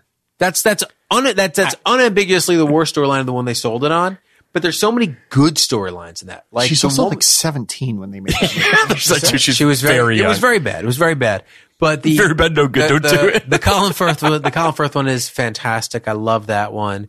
I love the one with the kids. I love the Liam Neeson thing. Um, The kids is great. The Liam Neeson thing is great. I think I'll give you that. I think playing uh, "Bye Bye Baby" um, by the Bay City Rollers at a wedding is beyond brilliant. Okay. Uh, I love it. I absolutely love the movie. I could watch it right now. I love the score. Love the Emma Thompson thing with Alan Rickman. Go ahead. Anyone else? What's your four? Jacques Audiard's A Christmas Tale, the French film from 2008. I don't know what, I, like, literally, I'm This just like, is amazing. I'm just like, what am I doing here? Um, Christmas? It is a movie about a family coming together at Christmas. Christmas is definitely important to the plot, but Mm-hmm. it is just like it is a rich sort of swath of humanity. It's like three hours long. It's just like it's a movie I pop in every year, and I'm just like, yeah, like like I watch the movie Margaret every New Year's Day, and I'm just like that is The Anna Paquin movie? Yeah, I'm just like that to me is a New Year's movie. Like Christmas Tale obviously is more obviously a Christmas movie, but it's one that I watch like every Christmas day. It really captures that rhythm of being with your family and kind of hating them and kind of loving them, and like I like that. I haven't Okay. seen it captured as well. So Um, my number three might be a little bit controversial because uh, for some it's not a Christmas movie, but uh, Nightmare Before Christmas. Some people say it's a Halloween movie. Eh, whatever. Um, I think Christmas is pretty important, being in the title and all. you really love it that much? I love Nightmare Before Christmas.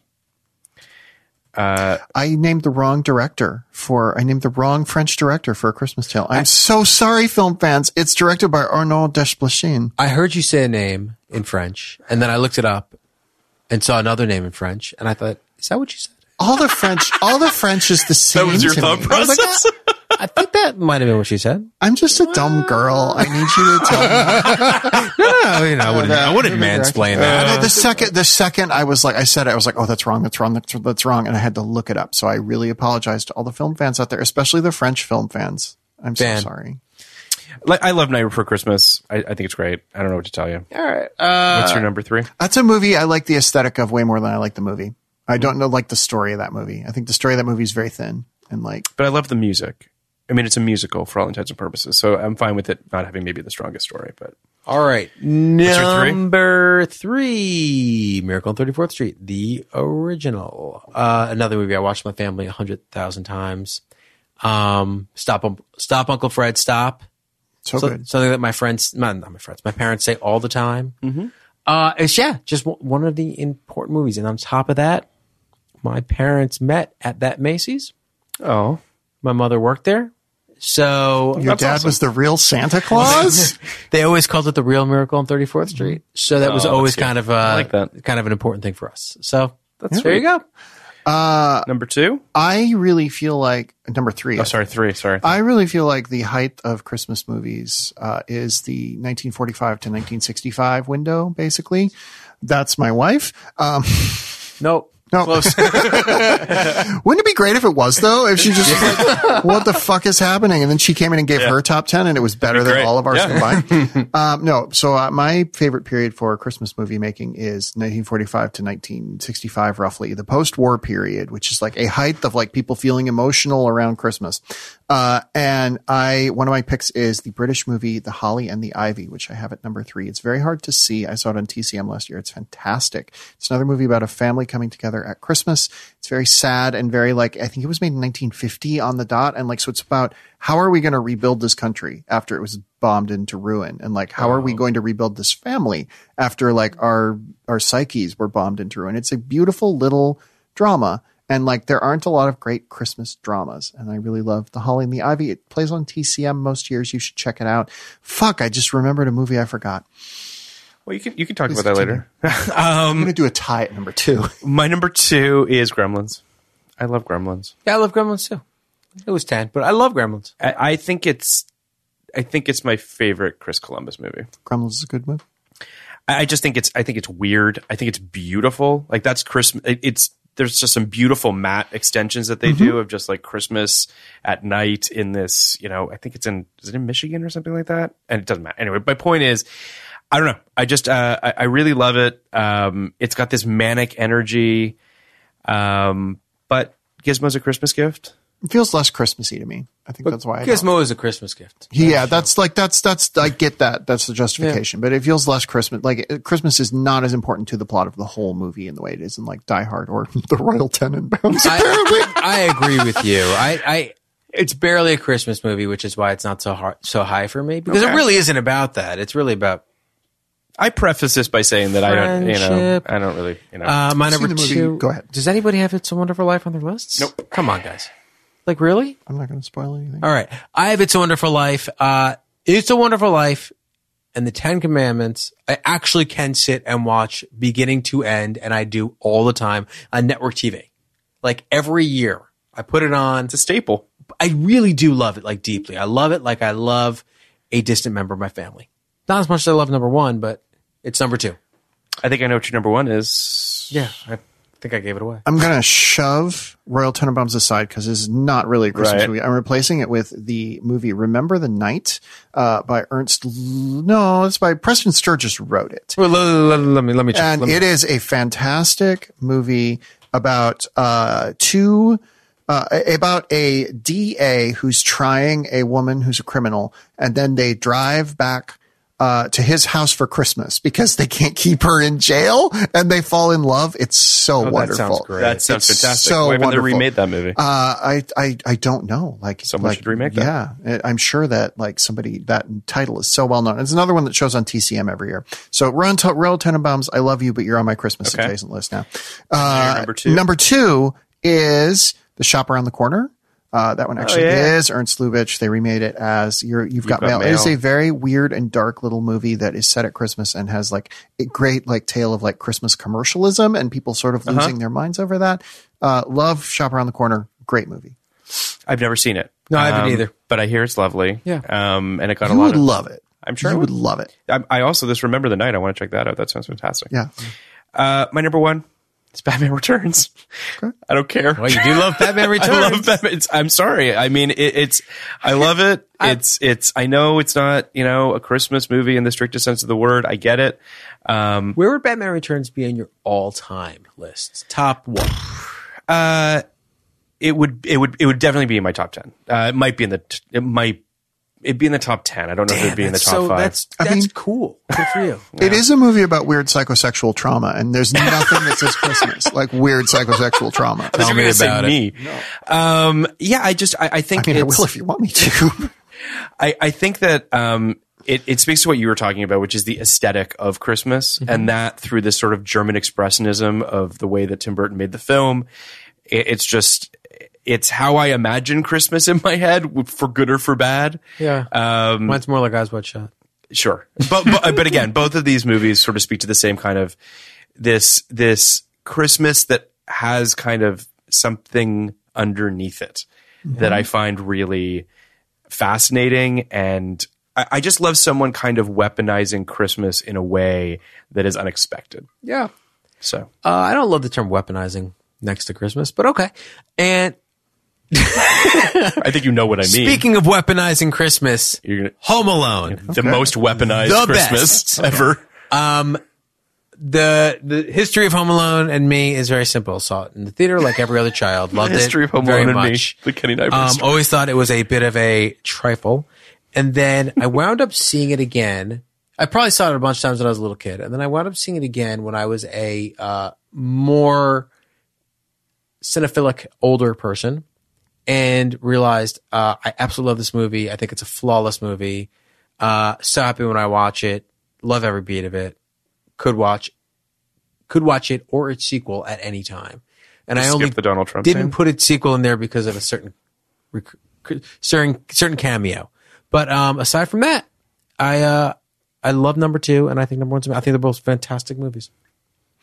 I actually, I'm sure that people are going to get mad at me for not having Muppet Christmas Carol on my list. It's a movie I never have loved in the way that people of my generation tend to love it, but I think it's totally fine.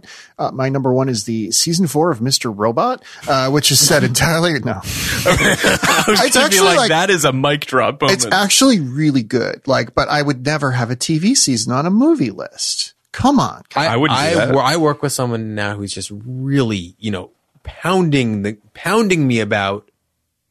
You got to start watching Mr. Rob, Mr. Robot from the beginning. Mr. Robert. Mr. Robot.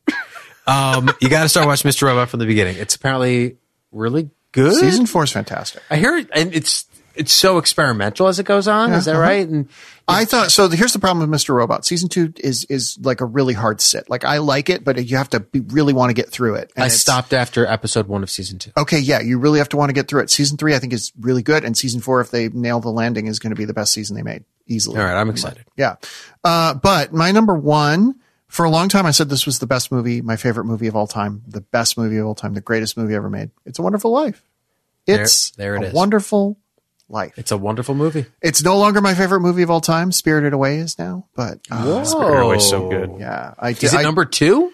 it's it's in my top five. I the the degree to which I identified with George Bailey has decreased, and that has like made it. Le- Mm-hmm. But like, yeah, there's there's an energy to George Bailey as someone who's from a small town and longs for something else and doesn't quite know what he's longing for. Mm-hmm. That I released that really spoke to me. And then I figured out what I was longing for, and I was like, oh, I'm actually a little girl who meets some monsters. So That's yeah. Yeah. I- I it's think I Wonderful still- Life is a great movie. not I think to, I still you know. do identify with George Bailey. a oh lot. yeah, he's a great Yeah, character. and And there's I- a darkness to him. that the is- the run on the bank scene is is one of my favorite scenes in movie history. I could talk about that movie endlessly, endlessly. Like the thing where people are like, Mary is an old maid or whatever, and they get mad. No, fuck you. yeah, It's great. It's great.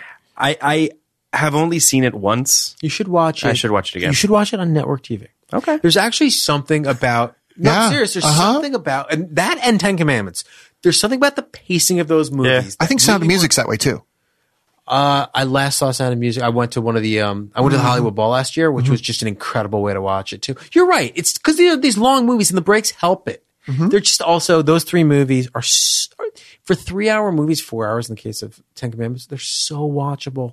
They're just they they go down so easily. It's crazy. Like those movies, Titanic and uh I- Magnolia, are the only like three hour movies that I think are like deserving of being three hours. But I would agree with that. I think Magnolia could be longer.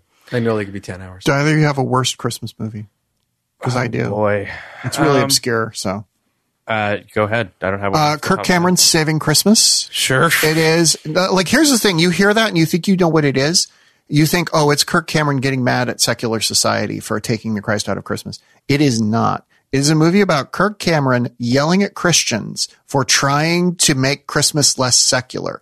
Basically, it's his argument that we should give more presents on Christmas Oh, yeah, because they represent Jesus. And like, it's wild. It's, I think it's still on Hulu. Like, it's, free on Hulu. It's That so makes sense. strange. That's modern conservatism. It's like 75 minutes long. It's a must watch, really.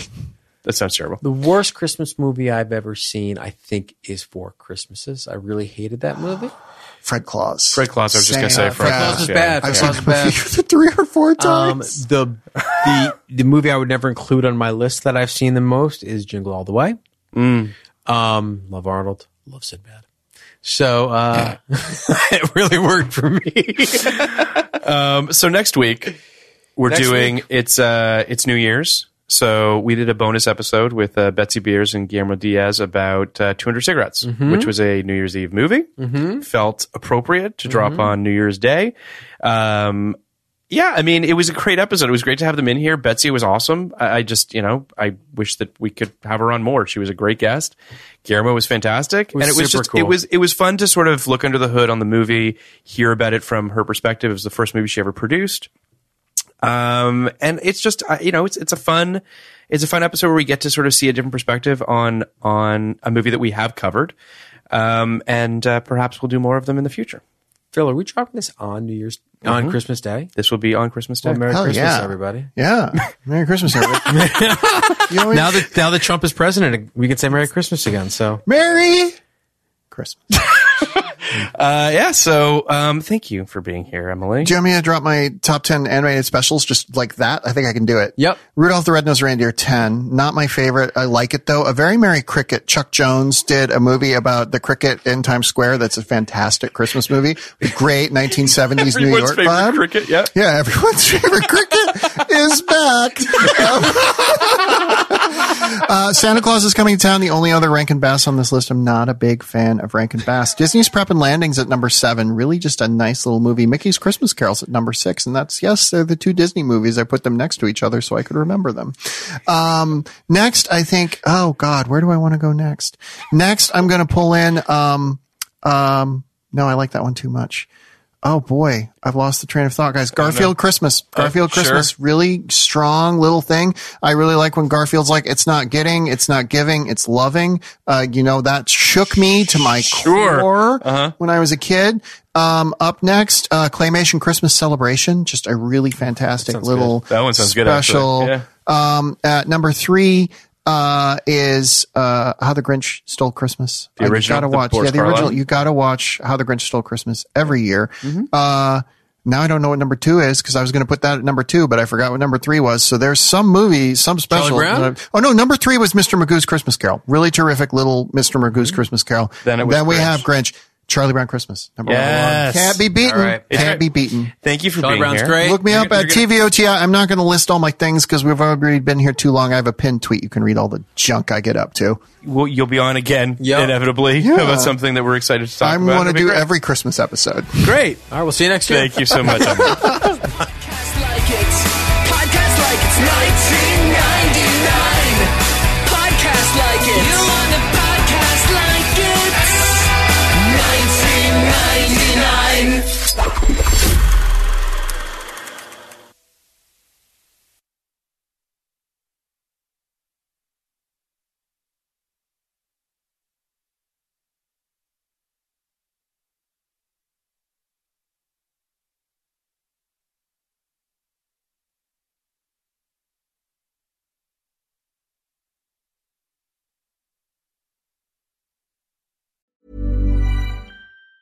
Hey, it's Danny Pellegrino from Everything Iconic. Ready to upgrade your style game without blowing your budget? Check out Quince. They've got all the good stuff, shirts and polos, activewear and fine leather goods, all at 50 to 80% less than other high-end brands. And the best part? They're all about safe, ethical and responsible manufacturing.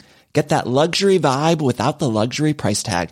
Hit up quince.com slash upgrade for free shipping and 365 day returns on your next order. That's quince.com slash upgrade.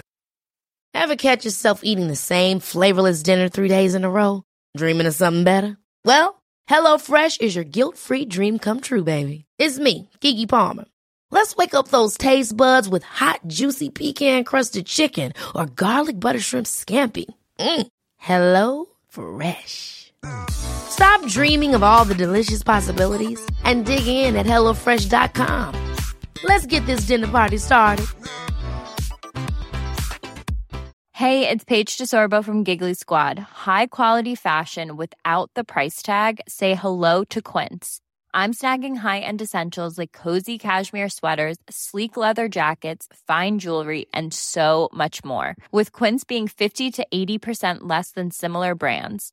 And they partner with factories that prioritize safe, ethical, and responsible manufacturing. I love that. Luxury quality within reach. Go to quince.com slash style to get free shipping and 365 day returns on your next order. Quince.com slash style.